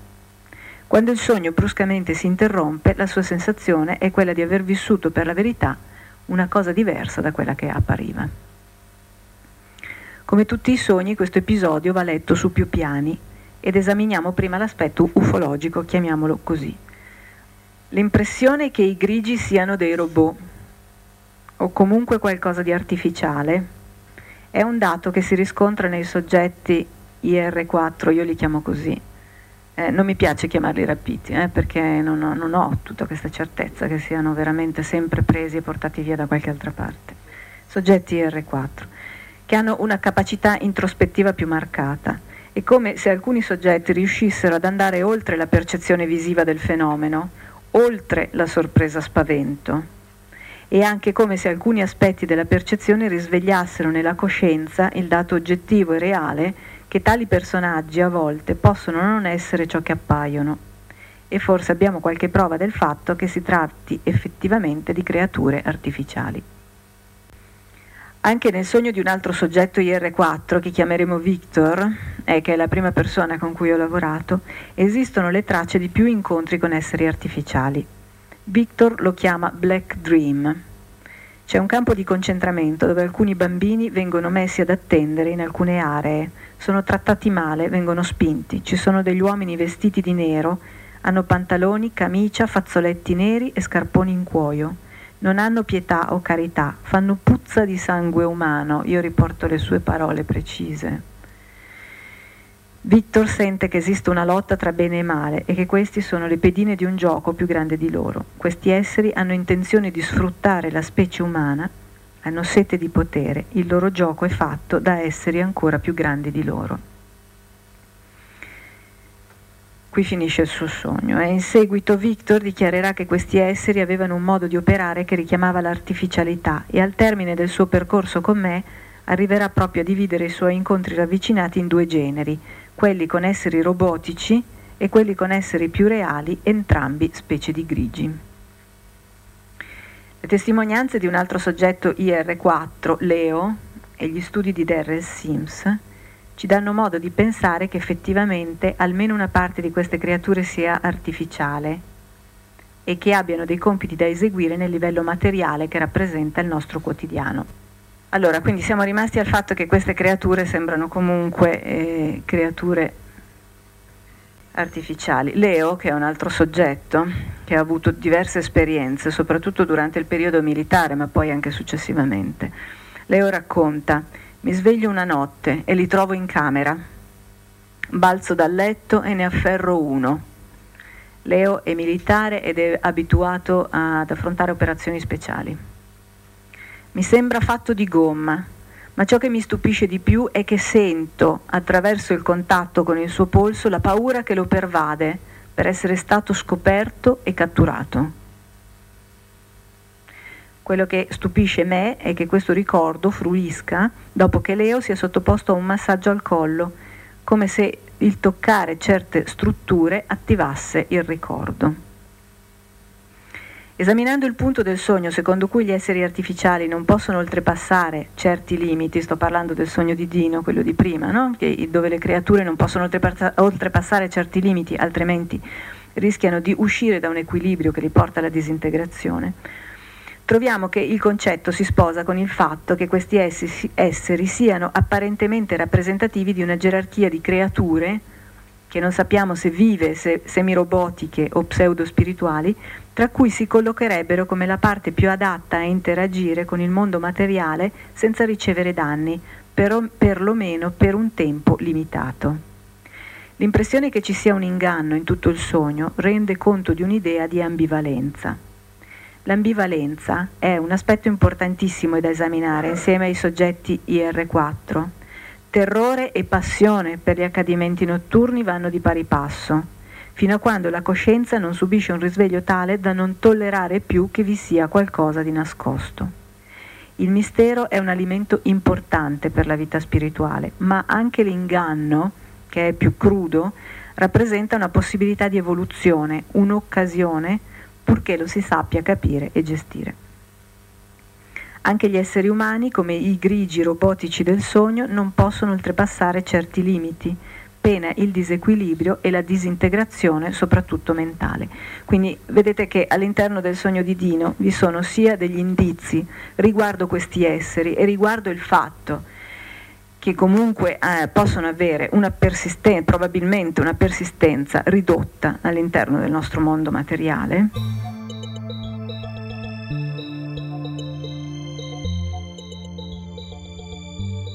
Ad esempio questi grigi, e quindi questi grigi potrebbero essere la frangia che più è adatta a stare nella nostra dimensione, sempre per un tempo limitato, e che ci siano quindi delle gerarchie di esseri che sono presenti e vivono in condizioni atomiche differenti. Questo comunque è un concetto che poi riprende, è un concetto spero non troppo indigesto. Eh? Ehm, e d'altra parte l'altro indizio che ci dà è che comunque esiste la, la pena del disequilibrio e dell'uscita eh, da sé anche da parte del sognatore. Quindi eh, sono indizi che vanno letti entrambi perché altrimenti poi ci si trova a dover gestire delle persone che cominciano ad andare fuori di senno e allora questo è male per loro e, ed è male anche se in misura eticamente inferiore per la ricerca. Noi non abbiamo bisogno di persone sottoposte eh, in continuazione a eh, delle pressioni da parte dei ricercatori, abbiamo bisogno che abbiano lo spazio e la tranquillità per far uscire materiale e, e, e lo spazio e la tranquillità anche per poterlo confrontare con altre cose, soprattutto con le teorie eh, che riguardino un po' tutto il, il sapere umano, perché altrimenti non riusciamo ad afferrare questa cosa che già si mostra molto più grande di noi e che se quindi noi non impariamo a gestire con tutto quello che sappiamo, se cerchiamo di gestirlo solo razionalmente o solo eh, dando seguito alle leggende, come per esempio quella che l'ipnosi regressiva consente di recuperare dei ricordi che uno non ha, eh, diventa molto difficile, no? È il tentativo dell'essere umano di acchiappare con un retino di farfalle le nuvole e, e così diventa molto difficile. In un altro sogno, Dino circola in mezzo a persone che portano sulla schiena un simbolo che solo lui può vedere. Le persone del sogno sono quindi diverse dalle altre e potrebbero rappresentare sia parti di se stesso diverse dal resto, quindi sconosciute, come pure potrebbero rappresentare il fatto che vi siano aspetti, forse del corpo, forse della psiche, forse dello spirito, che sono marchiati e non sappiamo se questa marcatura sia risolvibile oppure no. Queste, queste, alcune di queste fotografie fanno parte del repertorio di Darrell Sims. Questo quindi è uno statunitense eh, con delle apparenti bruciature che si chiedeva come fare ad andare dal suo medico di base, chiamiamolo così, dal suo medico, non hanno il medico di base, no? dal suo medico, perché gli avrebbe chiesto come hai fatto a bruciarti in questo modo, ma eh, non sono ustioni. Anche Dino si è trovato a svegliarsi alternativamente con dolori notturni a un ginocchio, con una zona circolare di rosso vivo infiammata all'interno del ginocchio, oppure con due punti a forma quadrata sulla scapola nelle vicinanze di alcuni graffi. Quest'uomo si presenta a un congresso dove Darrell Sims è chiamato a insegnare delle cose a dei medici e dei paramedici. Quindi è un convegno pieno di medici e di infermieri. E tutti esaminano quest'uomo e, e asseriscono che non si tratta di eh, lesioni né der- ovviamente né dermatologiche, ma neppure che si riesce a capire come siano avvenute. Questa è una lesione in rilievo, queste sono più difficili da rivedere. La vita può marcare le persone con dolori terribili, con scoperte abissali e con sensazioni di non appartenenza a quello che si vede, che si percepisce, che si è costretti a vivere e a condividere. Gli eventi della vita reale possono creare delle, creare delle discrepanze tra ciò che esprimiamo e le vere emozioni che ci scuotono all'interno.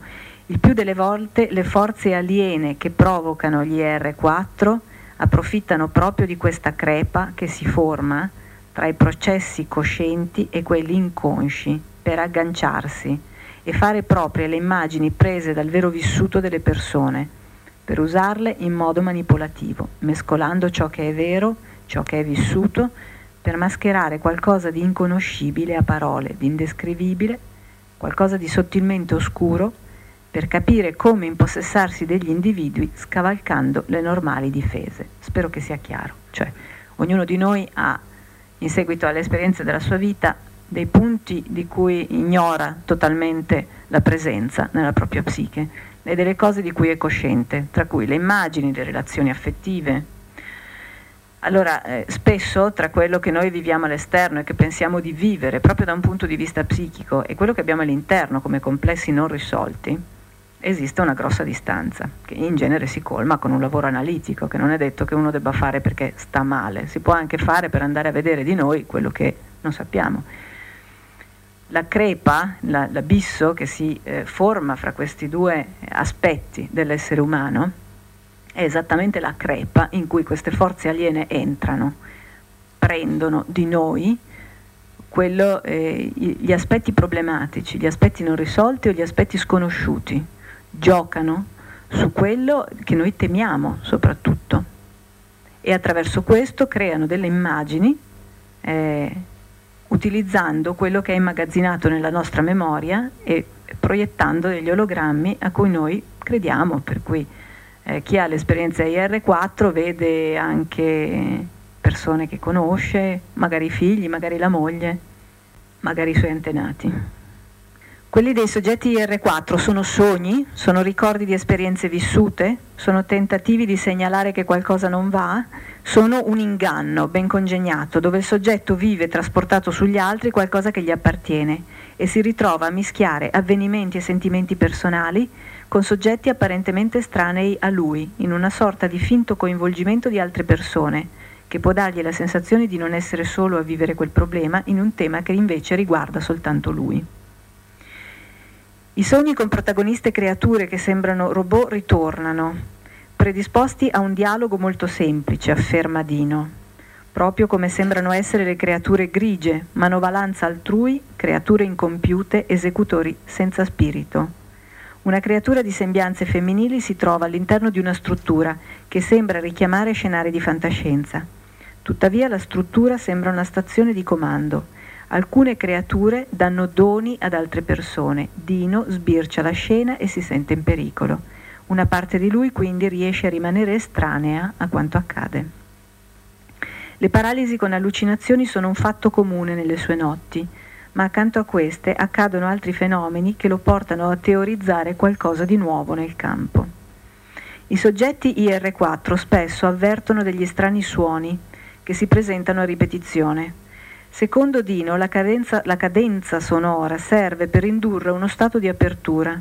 Il suono ha l'effetto di coinvolgere la persona e di bloccarne le reazioni, lasciandolo cosciente di quanto sta per avvenire. Il suono cessa quando lo stato di paralisi è completo. A quel punto una presenza, non un grigio, interagisce con il corpo del soggetto. Un utente del forum del, del mio sito internet, primo contatto, scrive, è un paio di sere che sento presenza in camera mia, cominciano attorno alle 23, le avverto, perché sento che il mio orecchio sinistro viene in qualche modo stimolato. È come se sentissi avvicinarsi qualcuno, però quasi come se i suoi passi fossero un ultrasuono particolare che non riesco a sentire, ma mi stimola comunque l'apparato uditivo sinistro. Quando succede questa stimolazione, poi nove volte su dieci faccio o un sogno apocalittico oppure sogno qualcosa di attinente agli ET. Come potrebbe avvenire questo fenomeno? Potrebbe il suono essere una sorta di segnale ipnotico o arrivare a coinvolgere con particolari onde d'urto i recettori che potrebbero essere implicati nella comparsa degli scenari ufologico-abduttivi? Forse andrebbe presa in considerazione la natura elettrica del suono. Questo aspetto elettrico potrebbe essere quello che interferisce con il sistema nervoso e forse con la struttura energetica dell'individuo. Nel momento dell'interazione il contatto potrebbe essere coscientemente interrotto. Potrebbe essere se se ne accorgessero e sapessero com- bene come fare. Infatti, se esiste un meccanismo con cui il suono consente l'accesso alla persona, questo meccanismo deve far parte della normale struttura umana. Addirittura si può pensare che il soggetto stesso potrebbe inconsapevolmente tenere aperto questo canale e consentire la ripetizione del contatto quando addirittura non sollecitarlo. L'essere umano potrebbe comportarsi come un conduttore, come un ponte, attraverso cui potrebbe, potrebbero passare molteplici segnali. Anche gli animali domestici presenti in casa potrebbero svolgere la stessa funzione. E questo farebbe pensare che il corpo del soggetto IR4 non costituirebbe il bersaglio a cui le forze aliene tenderebbero. Tutto questo riporta alla mente il caso di Victor descritto prima, che dopo un anno di lavoro era riuscito a ricordare il fatto che durante la notte poteva udire un suono, da cui capiva che stavano arrivando. Per sfuggire all'abduction, Victor emetteva a sua volta un suono, molto mentalmente, che gli consentiva di staccare la sua coscienza e di trasportarla in un luogo a lui molto caro, da cui era assai difficile portarlo via. Victor asseriva se la mia coscienza non c'è, loro non possono utilizzare il corpo. Devo, ehm, eh, devo sottolineare, devo raccontarvi il fatto che questa persona è un praticante di Kriya Yoga, era un praticante di Kriya Yoga da vent'anni, quindi era padrone di tecniche molto molto raffinate con cui riusciva non solo a governare la sua coscienza, ehm, ma riusciva anche a governare le parti sottili della sua materia. E, ed, era, ed, è sicuramente la persona più sana in assoluto, più sana mentalmente e psichicamente che io ho visto in, in, tutti questi anni. Il Kriya Yoga comunque ha un effetto riequilibratore molto potente, vent'anni di Kriya Yoga quotidiano sono eh, una, una grossa garanzia. Quindi lui era stato in grado di trovare questo trucco per sfuggire però non era una cosa che aveva in mente quando è venuto da me, ci è voluto un anno prima che lui si ricordasse che di notte, quando li sentiva arrivare e sentiva un suono, emetteva lui stesso un suono mentalmente simile ai suoni che utilizzava durante la meditazione e, e, attraverso questo aveva la possibilità di staccare una parte di sé di cui lui era cosciente, si ancorava ai luoghi della sua infanzia, molto lontani, lui era un siciliano, e luoghi a cui era molto attaccato, per cui non era facile che con delle suggestioni potessero portarlo via di là e questo era l'unico modo di sfuggire all'esperienza. Il suono però non è sempre presente nei modelli di R4. La cosa più semplice a cui si possa pensare è che entità diverse utilizzino passaggi e strumenti diversi per accedere alle varie parti di un essere umano. Gli oggetti alieni trovati nel corpo, che non sono impianti di trasduzione, sono anche spesso oggetti del tutto privi di tecnologia, che potrebbero avere lo scopo di riorganizzare energeticamente certe zone o potrebbero destrutturarle. Il suono che induce la paralisi comunque si presenta anche in soggetti che non sono portatori di oggetti estranei.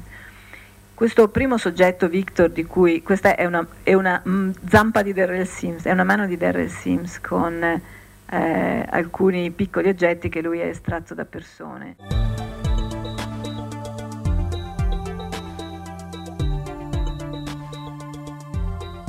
La questione degli impianti è una questione molto molto molto controversa. Appunto, questo Victor, la prima persona, aveva un impianto ed era un impianto, aveva un oggetto strano eh, che era inserito nella guancia. Lui ricordava perfettamente che eh, una notte era come se qualcuno gli avesse tolto le coperte, da sopra il viso lui si copre, il viso fino a metà, ha sentito come un rumore di, eh, di compressore, una cosa tipo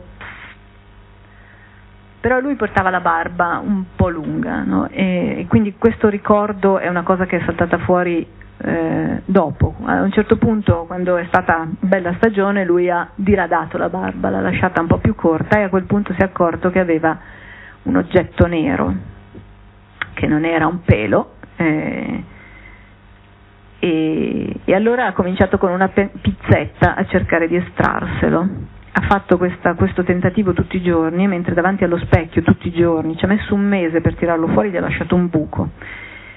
Lui cercava di fare questo, eh, gli è venuto in mente che appunto una notte eh, c'era stato questo, questo piccolo episodio che può passare come un sogno, come una cosa. Questo è un oggetto che è stato esaminato e distrutto durante gli esami per sbaglio, però eh, si è riusciti a fotografarlo ed era molto, molto piccolo, eh, un po' più grosso di un pelo e si è potuto vedere che all'interno c'era una struttura, era a forma di T, eh, si è potuto vedere che all'interno c'era una struttura che era stata probabilmente spezzata dal, dai tanti tentativi di tirare che lui aveva fatto e di più non sappiamo. Queste sono fotografie che magari i più appassionati di voi possono avere già visto, no? eh, di oggetti che si trovano nell'estremità. Io devo dire che però la maggior parte di questi, di questi oggetti che poi sono stati esaminati sono oggetti abbastanza comuni, nel senso che eh, pare che nel corpo umano si introduca di tutto, eh, possiamo anche ragionare su questo, cioè quando noi andiamo a estrarre un oggetto dall'estremità o da luoghi che sono chirurgicamente raggiungibili, ehm, possiamo anche ipotizzare che un pezzo di un amo piuttosto che qualcos'altro sia entrato. Il, il problema, è, o, o, diciamo la vera sfida è quando eh, riusciamo a trovare degli oggetti, quando e se ci riusciamo e se esistono veramente, perché comunque sono pochissime le testimonianze di questo, mh, mm, degli oggetti che non sono aggredibili chirurgicamente. Allora lì veramente si pone il problema di come ci sono arrivati, chi ce li ha messi e come si tirano fuori. Ma finché un oggetto rimane vicino alle dita dei piedi, nelle mani, è già, è già mm, come dire, più discutibile come ci sia arrivato, no? dipende dall'oggetto. Questi, queste due sfere fanno parte di una serie di sfere che sono uscite, sono piccolissime, eh, fanno parte di una serie di sfere che sono uscite dal naso di una bimba di 9 anni. Era una bimba che aveva sanguinamenti dal naso come, da una parte sola, come eh, spesso pare accada nelle, negli incontri ravvicinati di quarto tipo, dove pare avvengano delle manovre intrusive a livello del cranio e che eh, hanno come porta di accesso le narici. Allora questi sono oggetti che sono stati esaminati qui in Italia e sono certamente oggetti strani. Allora quello che io vi faccio vedere è una foto al microscopio elettronico di eh, una di queste sfere. La persona che l'ha esaminato è uno scienziato di chiara fama e, mm, e mi ha detto è, è, un oggetto molto strano, se io adesso uso uno spettro, spettrofotometro lo distruggo perché è troppo piccolo questo oggetto, potrebbe essere di rame o di oro più verosimilmente di oro. E eh, mi diceva è molto particolare perché ha una superficie molto liscia e sembra una, una microsfera di quelle con cui gli assiri facevano i gioielli, che è una tecnologia eh, a noi assolutamente sconosciuta e che nessuno è riuscito a replicare tranne uno studioso italiano, Pinkerle, eh, che è, un, è, uno studioso che eh, ha, ha, più o meno scoperto come avveniva la formazione di queste microsfere. Però in gioielleria non si usano assolutamente. Quindi è un oggetto comunque strano, non si può pensare che la bambina le abbia aspirate frequentando un gioielliere ma quello che eh, forse ci lascia, eh, allora, anzi direi che questo ci lascia con dei punti interrogativi ancora più grandi. A che cosa serve una cosa del genere? Perché infilare nel cranio di una persona degli oggetti così? Non sono dei transponder questi. E quindi è per questo che eh, si è cominciato a pensare che potessero essere oggetti che inseriti in zone particolari, chi lo sa, possano organizzare energeticamente o disorganizzare energeticamente qualche struttura che appartiene all'essere umano, ma di più non riusciamo a capire e, e dubitate molto di chi racconta di più riguardo a questo argomento. Lo scopo di tutto ciò, che è una grossa domanda, eh, attraverso altre vie possiamo dire che la sofferenza sembra essere il cibo di questa entità Esse lavorano sulle nostre parti meno coscienti, sui nostri difetti di razza, sulle nostre ombre psicologiche e il lato oscuro è il modo giusto per accalappiare gli umani, è prontamente disponibile e si gonfia con poco. La paura ne è il tramite più chiaro e logico. La trappola consiste nel fatto che se un soggetto cerca di approfondire gli aspetti non ordinari dell'esistenza e comincia un percorso di consapevolezza a livello spirituale, se non procede anche con una consapevolezza a livello psichico, non gli è data la possibilità di conoscere realmente né ciò che sta avvenendo né di isolare i problemi personali che costituiscono la porta d'ingresso della fenomenologia. Spero che sia chiaro. Ok, grazie. La fenomenologia delle abduction infatti si avvale delle esperienze e delle immagini interne proprie del soggetto per mostrarsi L'avanzamento solo dal punto di vista spirituale dei soggetti consente alle forze intrudenti di accedere a livelli più sottili della consapevolezza universale, accelerando probabilmente taluni processi creativi genera- generali svincolati dal singolo. Che cosa voglio dire? Che se una persona non riesce ad accorgersi di qual è il suo retroterra psichico, ma semplicemente fa delle pratiche per approfondire il suo livello spirituale, diventa in realtà un cibo molto appetibile per queste forze, perché l'essere umano ha questa capacità di progredire da un punto di vista spirituale, di maturare dei livelli di consapevolezza e che quindi si avvicinano ai livelli quantici della creazione, che fanno molto comodo a certe forze però se non approfondisce se stesso da un punto di vista psicologico rimane del tutto ignaro di quello che sta accadendo, per cui è perfetto per loro. Tornando al fatto che queste creature diano un'impressione di artificialità, Dino e io siamo arrivati separatamente alla stessa conclusione, ossia che questi esseri siano controllati da strutture superiori. Afferma Dino, queste strutture possono essere enormi e amorfe, senza forma, buie e composte dalla sostanza con cui è fatto il male. Ne possiamo derivare proprio una fisica, una fisica del male.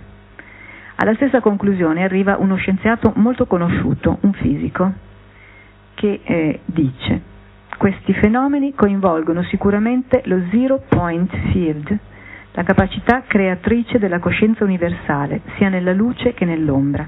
L'universo ha più dimensioni delle superstringhe. Dietro queste bizzarre e spesso spaventose manifestazioni c'è una scienza. E in qualche punto dell'universo, anzi dello zero point field, c'è solo un furbo che si è gonfiato a dismisura con le nostre paure e si è trovato gratis il meccanismo della creazione. Ma un furbo imbecille, perché Dio lo usa e lui non lo sa. Dino afferma, i grigi rappresentano una possibilità concreta da parte delle strutture amorfe senza forma ma che possono assumere forme, di intervenire sulla nostra terza dimensione. Gli amorfi possono interagire con il rapito, ma questo avviene in una vibrazione diversa e non in questa. Ho l'impressione che i grigi predispongano a un contatto diretto con queste entità, stimolando il contattato. Credo che se fosse possibile intervenire sui grigi, gli altri avrebbero molti più problemi, anche se la situazione spiritualmente è molto più complessa. L'ipotesi che quindi formuliamo è quella che vede in campo forze di ordine più materiale, i grigi, la cui forma fisica potrebbe essere ricavata in parte dal DNA umano e da quello animale, che sarebbero i più adatti a soffermarsi nel nostro mondo vibrazionale e che avrebbero il compito di consentire il contatto con forze meno materiali, e forze di ordine via via meno materiale, gerarchicamente organizzate in senso spirituale negativo e materialmente sempre più rarefatte, il cui controllo sulla materia viva non può essere diretto, ma mediato dalle creature grigie o da meccanismi assai più sottili, che hanno come tramite le strutture del nostro sistema nervoso centrale, in particolare alcuni tipi di recettori, con tutta probabilità i recettori serotoninergici. Le visioni, i disturbi del sonno, i campi di luce che vengono visualizzati dai soggetti fanno ritenere che effettivamente le strutture mesencefaliche vengano coinvolte nel contatto. Le strutture mesencefaliche eh, sono, si, si trovano diciamo così, al di sopra del midollo spinale, prima delle circonvoluzioni cerebrali che siamo abituati a vedere eh, e, a, e a, su cui focalizzare la nostra attenzione e si trovano davanti al cervelletto, ok? Quindi è il prolungamento verso l'alto. Allora, prima vi raccontavo di Leo che dopo un lavoro sul collo ha ricordato l'episodio in cui si è svegliato e ha catturato un grigio quindi esistono delle comunicazioni, o, o, o meglio, eh, esiste una comunicazione tra il corpo e i ricordi, e questo si sa perché è la base di tutti i lavori eh, psicoterapeutici che hanno proprio come base il corpo, ma eh, in qualche maniera vengono, eh, vengono mosse delle, delle, delle cortine eh, rispetto alla memorizzazione di certi eventi, a meno che non si vada a toccare il, il corpo in punti che costituiscono dei modelli di comunicazione evidentemente con le strutture interne. Il, corpo, il, collo lo è, lo è simbolicamente, unisce la testa al resto del corpo, quindi unisce la razionalità al sentimento, all'istinto, ad altre funzioni ma è anche il luogo anatomico esterno relativo al mesencefalo, cioè a quella struttura eh, nella quale esistono i recettori serotoninergici che potrebbero essere stimolati o inibiti durante gli incontri ravvicinati e che quindi fornirebbero proprio la base anatomica eh, con cui una persona esperisce l'incontro ravvicinato e dentro la quale eh, sono contenuti i ricordi specifici di questa esperienza. Alcuni recettori serotoninergici coinvolti in lesioni, l'uso cronico di LSD e farmaci agonisti dei recettori serotoninergici sembrano i più probabili candidati a fornire il bersaglio fisiologico a stimoli interni o esterni che si rivelano fondamentali nel ricreare l'ambiente caratteristico riferito dagli interessati e che comprende sia le creature che gli scenari silenziosi che accompagnano la visione di queste esperienze. In un modo o nell'altro l'iperstimolazione o il blocco di tali recettori potrebbe fornire la base fisio-neurologica per il manifestarsi del fenomeno.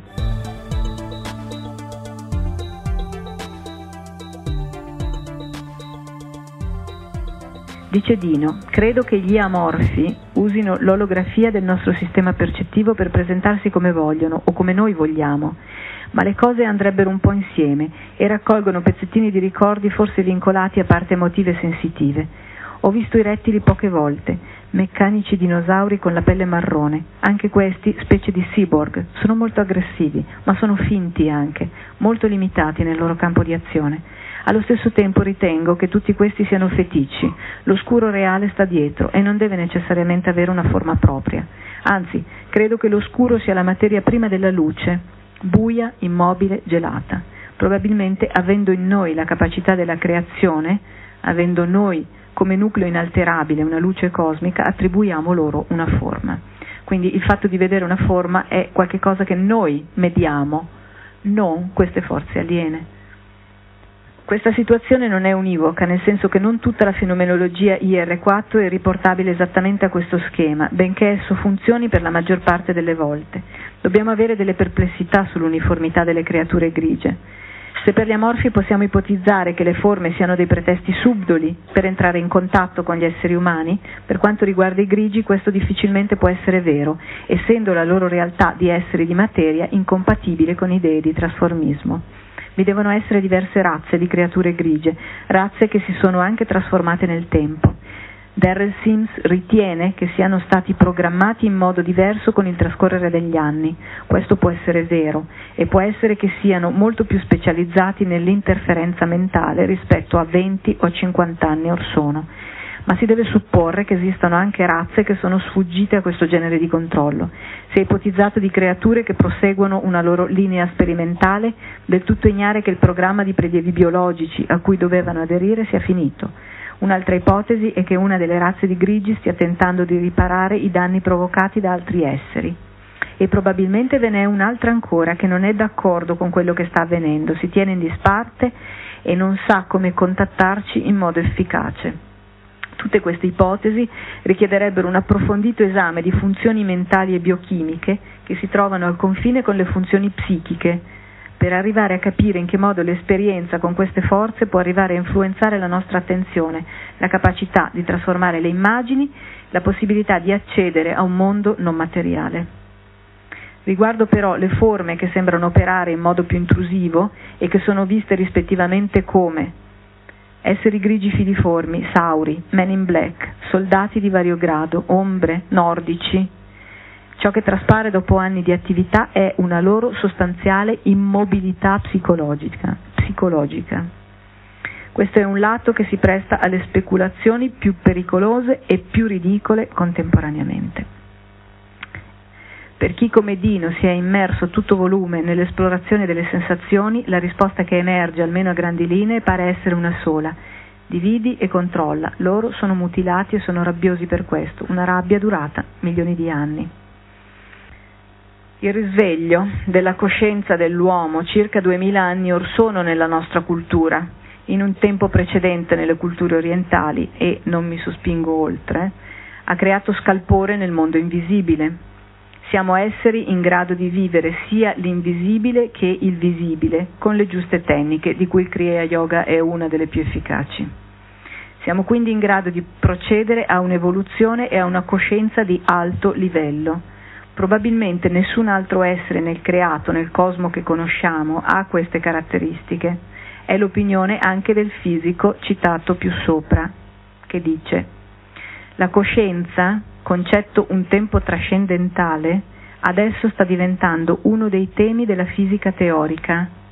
Sembra funzionare in maniera realmente olografica e può essere studiata con le tecniche di topologia algebrica della meccanica quantistica non classica, ma ancora non conosciamo la funzione d'onda che descrive la coscienza e il suo funzionamento.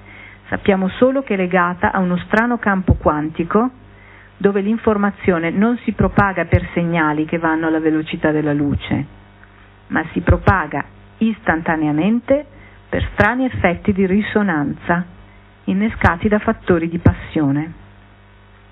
Ci vorranno ancora anni per mettere a punto gli operatori matematici che ci permettano di capire quantitativamente come la coscienza interagisca in maniera istantanea con la materia, l'energia, lo spazio e il tempo, ma ci arriveremo. La gente comune e l'establishment scientifico non sono pronti e allora questo processo evolutivo nella scienza è in corso a porte chiuse, ma avviene. Là fuori quindi qualcuno è rimasto congelato, senza tempo, senza spazio e senza possibilità di evolvere. E la scintilla del contatto scaturisce dallo scontro tra la rabbia aliena per questa immobilità e l'incoscienza dell'essere umano, la non coscienza dell'essere umano. Le forze aliene più visibili e materiali inseguono probabilmente l'obiettivo di ottenere un corpo costituito da componenti sia fisiche sia astrali, ossia materia, materia eh, sottile e plasmabile. Tale possibilità è infatti peculiare dell'essere umano e rappresenta esattamente la sua connessione con l'aspetto divino positivo del cosmo e con la sua possibilità di evoluzione su piani di cui cominciamo soltanto ora a comprendere l'esistenza. Io sottolineo che questi, ehm, questi pensieri uh, che, che, riguardano più la sfera eh, psicologica e, e, di evoluzione spirituale eh, sono comunque condivisi evidentemente dalla fisica quantistica. Questo è già successo ai tempi di Jung. Jung e Pauli hanno avuto una lunghissima corrispondenza proprio su questi motivi. Uno dei libri più famosi e più importanti di Jung, che è Psicologia e Alchimia, eh, nella seconda parte eh, mostra l'evoluzione di una fila di sogni eh, che poi finiscono a riguardare lo spazio-tempo sono stati molto importanti proprio per le teorie alchemiche e le teorie di evoluzione psicologica dell'essere umano in generale, quelli sono sogni di Pauli, quindi eh, il loro contatto è stato un contatto molto profondo.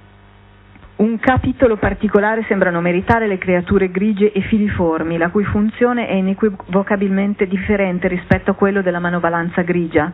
Le entità longilinee acquisiscono nei racconti dei soggetti IR4 una coloratura affettiva di tipo materno, che tende a tranquillizzare nei momenti di ira o di paura. Tale senso materno non è reale, ma si tratta di un'attribuzione, una proiezione in termini psicologici che la persona getta addosso all'entità. Altre volte vengono viste persone di famiglia, quando non i genitori stessi del soggetto, ma tali sembianze umane sono verosimilmente solo proiezioni olografiche.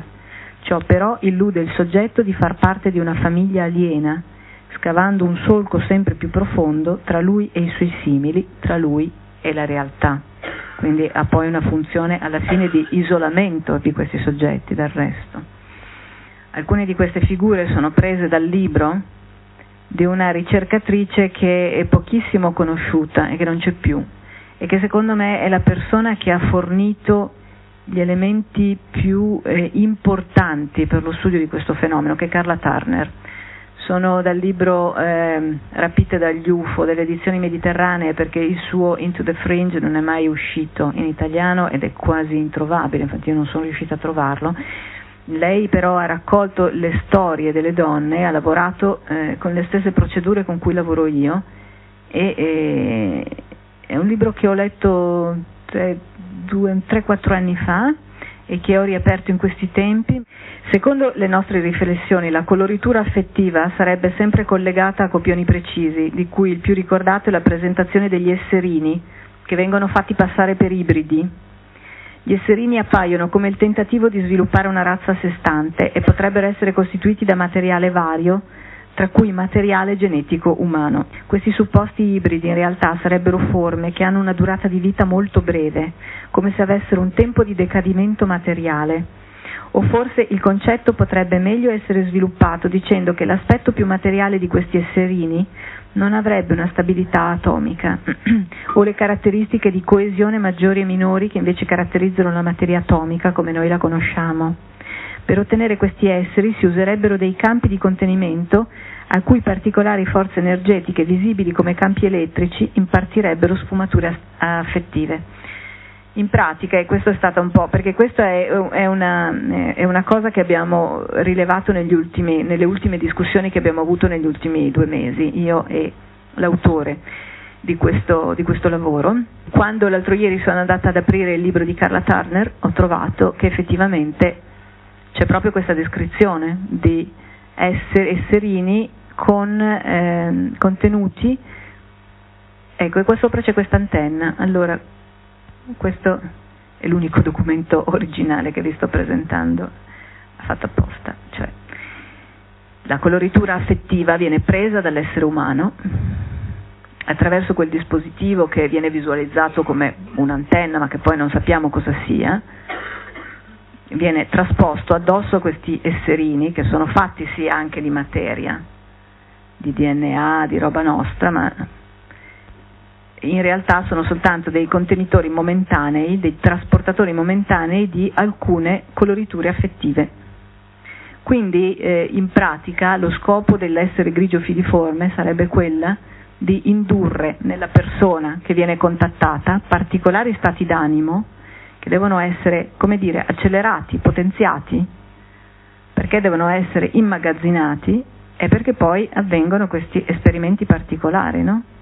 Vengono anche questi esserini presentati alla persona che ha l'impressione di avere di fronte qualcuno che ha costruito lui, ci sono le persone che pensano di avere i figli nello spazio, sulle astronavi, no? Ed è evidente che questo è evidente, non lo so se è evidente, ma comunque è molto poco probabile che questo accada perché mh, ha, un, ha un essere intermedio, ibrido, un ibrido umano-alieno, bisogna dargli da mangiare. Cioè, è difficile che con un po' di esperimenti abbiano oltrepassato questo aspetto e io ritengo molto improbabile che abbiano dei cuochi o delle cucine sulle astronavi. Quindi eh, dobbiamo andare a pensare a delle componenti che riguardano più gli aspetti energetici o, o comunque aspetti più sottili della materia e, e, della creazione che non gli aspetti di, di DNA o cloni o cose di questo genere. Gli amorfi, ossia la gerarchia superiore di questi esseri, essendo privi di forma, privi di forma, ma eh, poi prendono la forma dei soldati, dei nordici, che probabilmente sono un po' intermedi fra la forma più materiale dei grigi e eh, le altre forme, prendono la forma dei men in black, prendono la forma dei soldati. È assai improbabile che vi siano, perlomeno non in Europa, delle strutture militari coinvolte nel fenomeno, mentre è pur vero e la Turner lo descrive molto bene, che alcuni personaggi che sono presi come soldati in realtà non sono assolutamente esseri umani, eh, perché proprio anche la loro coloritura affettiva non è umana. Essendo privi di forma hanno la necessità di essere contenuti in limiti riconoscibili e coerenti, che devono anche essere stabili, almeno per un certo periodo di tempo, che è probabilmente il tempo necessario alla loro manifestazione. Attraverso la matrice emozionale umana, attraverso i campi elettrici di cui sopra, potrebbe essere sperimentata la possibilità di creare una forma con un contenuto di ordine emotivo affettivo. Gli esserini quindi non sarebbero i capostipiti di un'altra razza, ma solo le prove tecniche di trasmissione di forme emotivo-affettive che servono per dare stabilità e forma agli amorfi. Quindi le prove tecniche di trasmissione su, su di loro servono per dare maggiore forma a chi è mm, più rarefatto da un punto di vista della materia.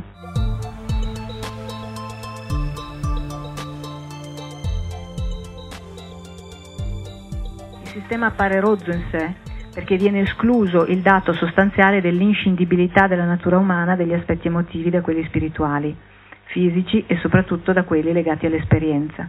Parebbe di avere a che fare con personaggi dotati di poco spirito critico, commenta Dino. È possibile quindi che con metodi diversi qualche creatura d'altra dimensione provochi emozioni varie negli esseri umani o spinga la crescita di certe caratteristiche intrinseche, ad esempio il coraggio, ma sempre creando degli eccessi che vengono separatamente immagazzinati e utilizzati. Vediamo se riesco a volare, a volare su questo. Mi spiace un po', ma comunque tanto apparirà su internet poi questo lavoro per cui eh, potrete andarlo a, riguardare nei particolari. C'è una, un aspetto importante, vediamo se riesco a riassumerlo in questo modo.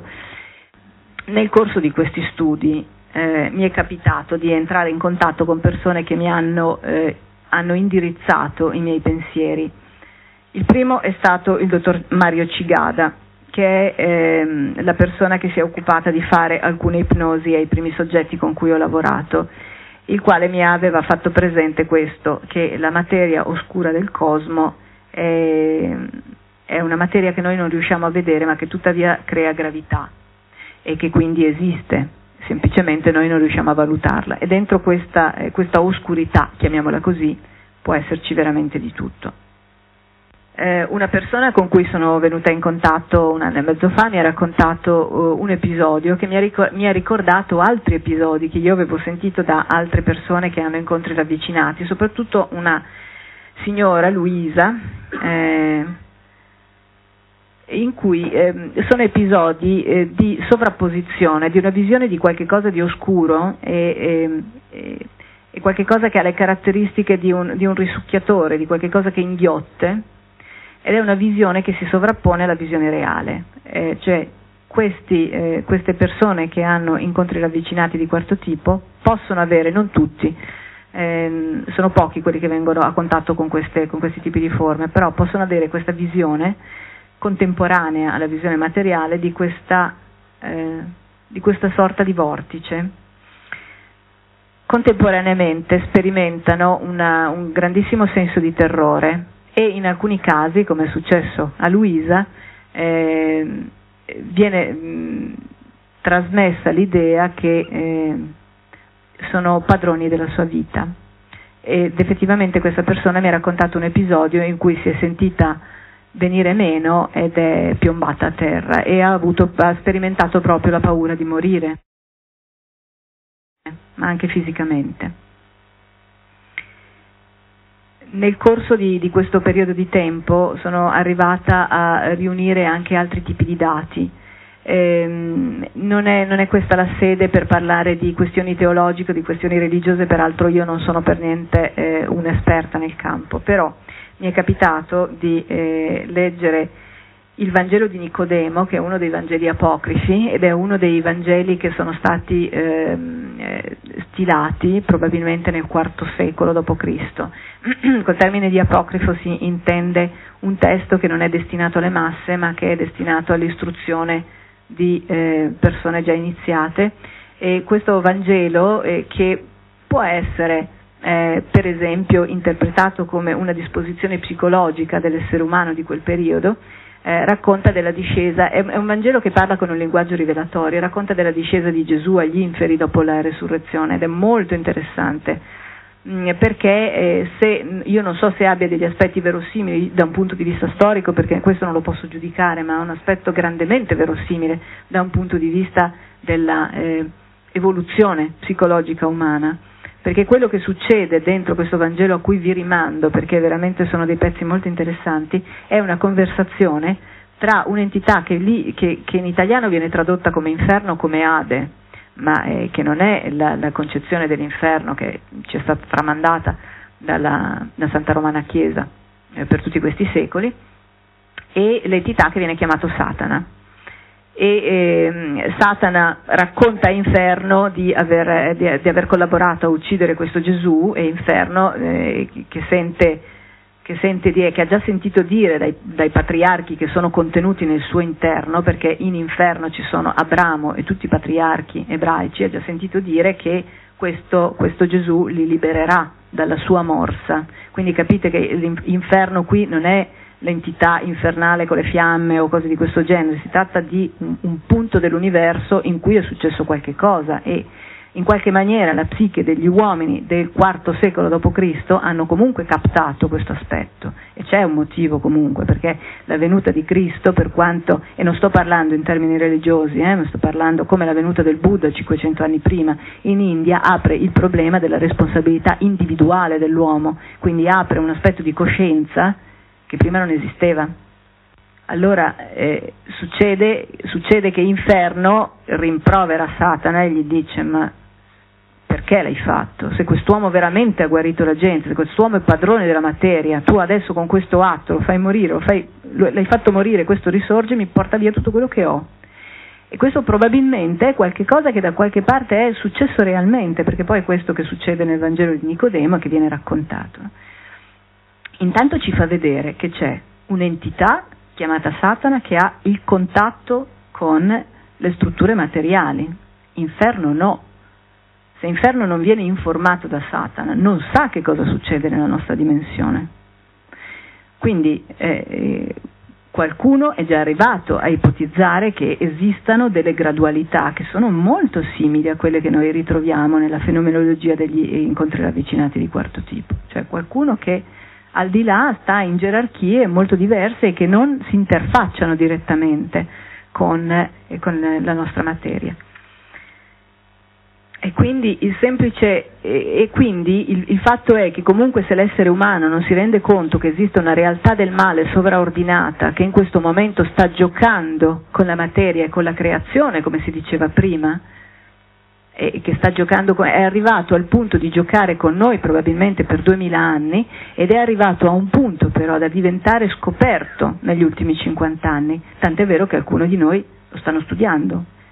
E allora vuol dire che probabilmente è un po' alle strette, forse, eh, ma che c'è un fenomeno che sta diventando più evidente, c'è uno scontro che sta diventando più evidente. Però il fatto che gli esseri umani non abbiano piena coscienza critica dei loro limiti, di dove sono inseriti, di come sia fatto l'universo e che non riescano a prendere per buono il fatto che esista un'entità sovraordinata del male che è in grado di creare, ci rende eh, così dispersi in qualche maniera, no? più eh, facili a credere che veramente degli esseri grigi che provengono da un altro pianeta possano scendere e fare delle cose strane, piuttosto che cominciare a pensare che realtà sovraordinate in realtà vengano per portarci via qualcosa, ma che potrebbero anche donarci questo qualcosa se noi riuscissimo a capire veramente che cosa sta accadendo. Mi spiace di aver dovuto tagliare, era un po' più dettagliato, ma insomma è una cosa molto lunga. Grazie per avermi ascoltato.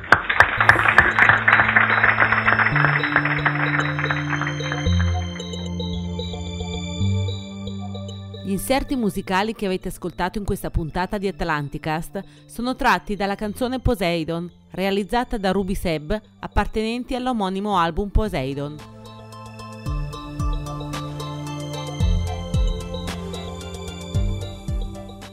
Sponsorizzato da www.gardenmary.com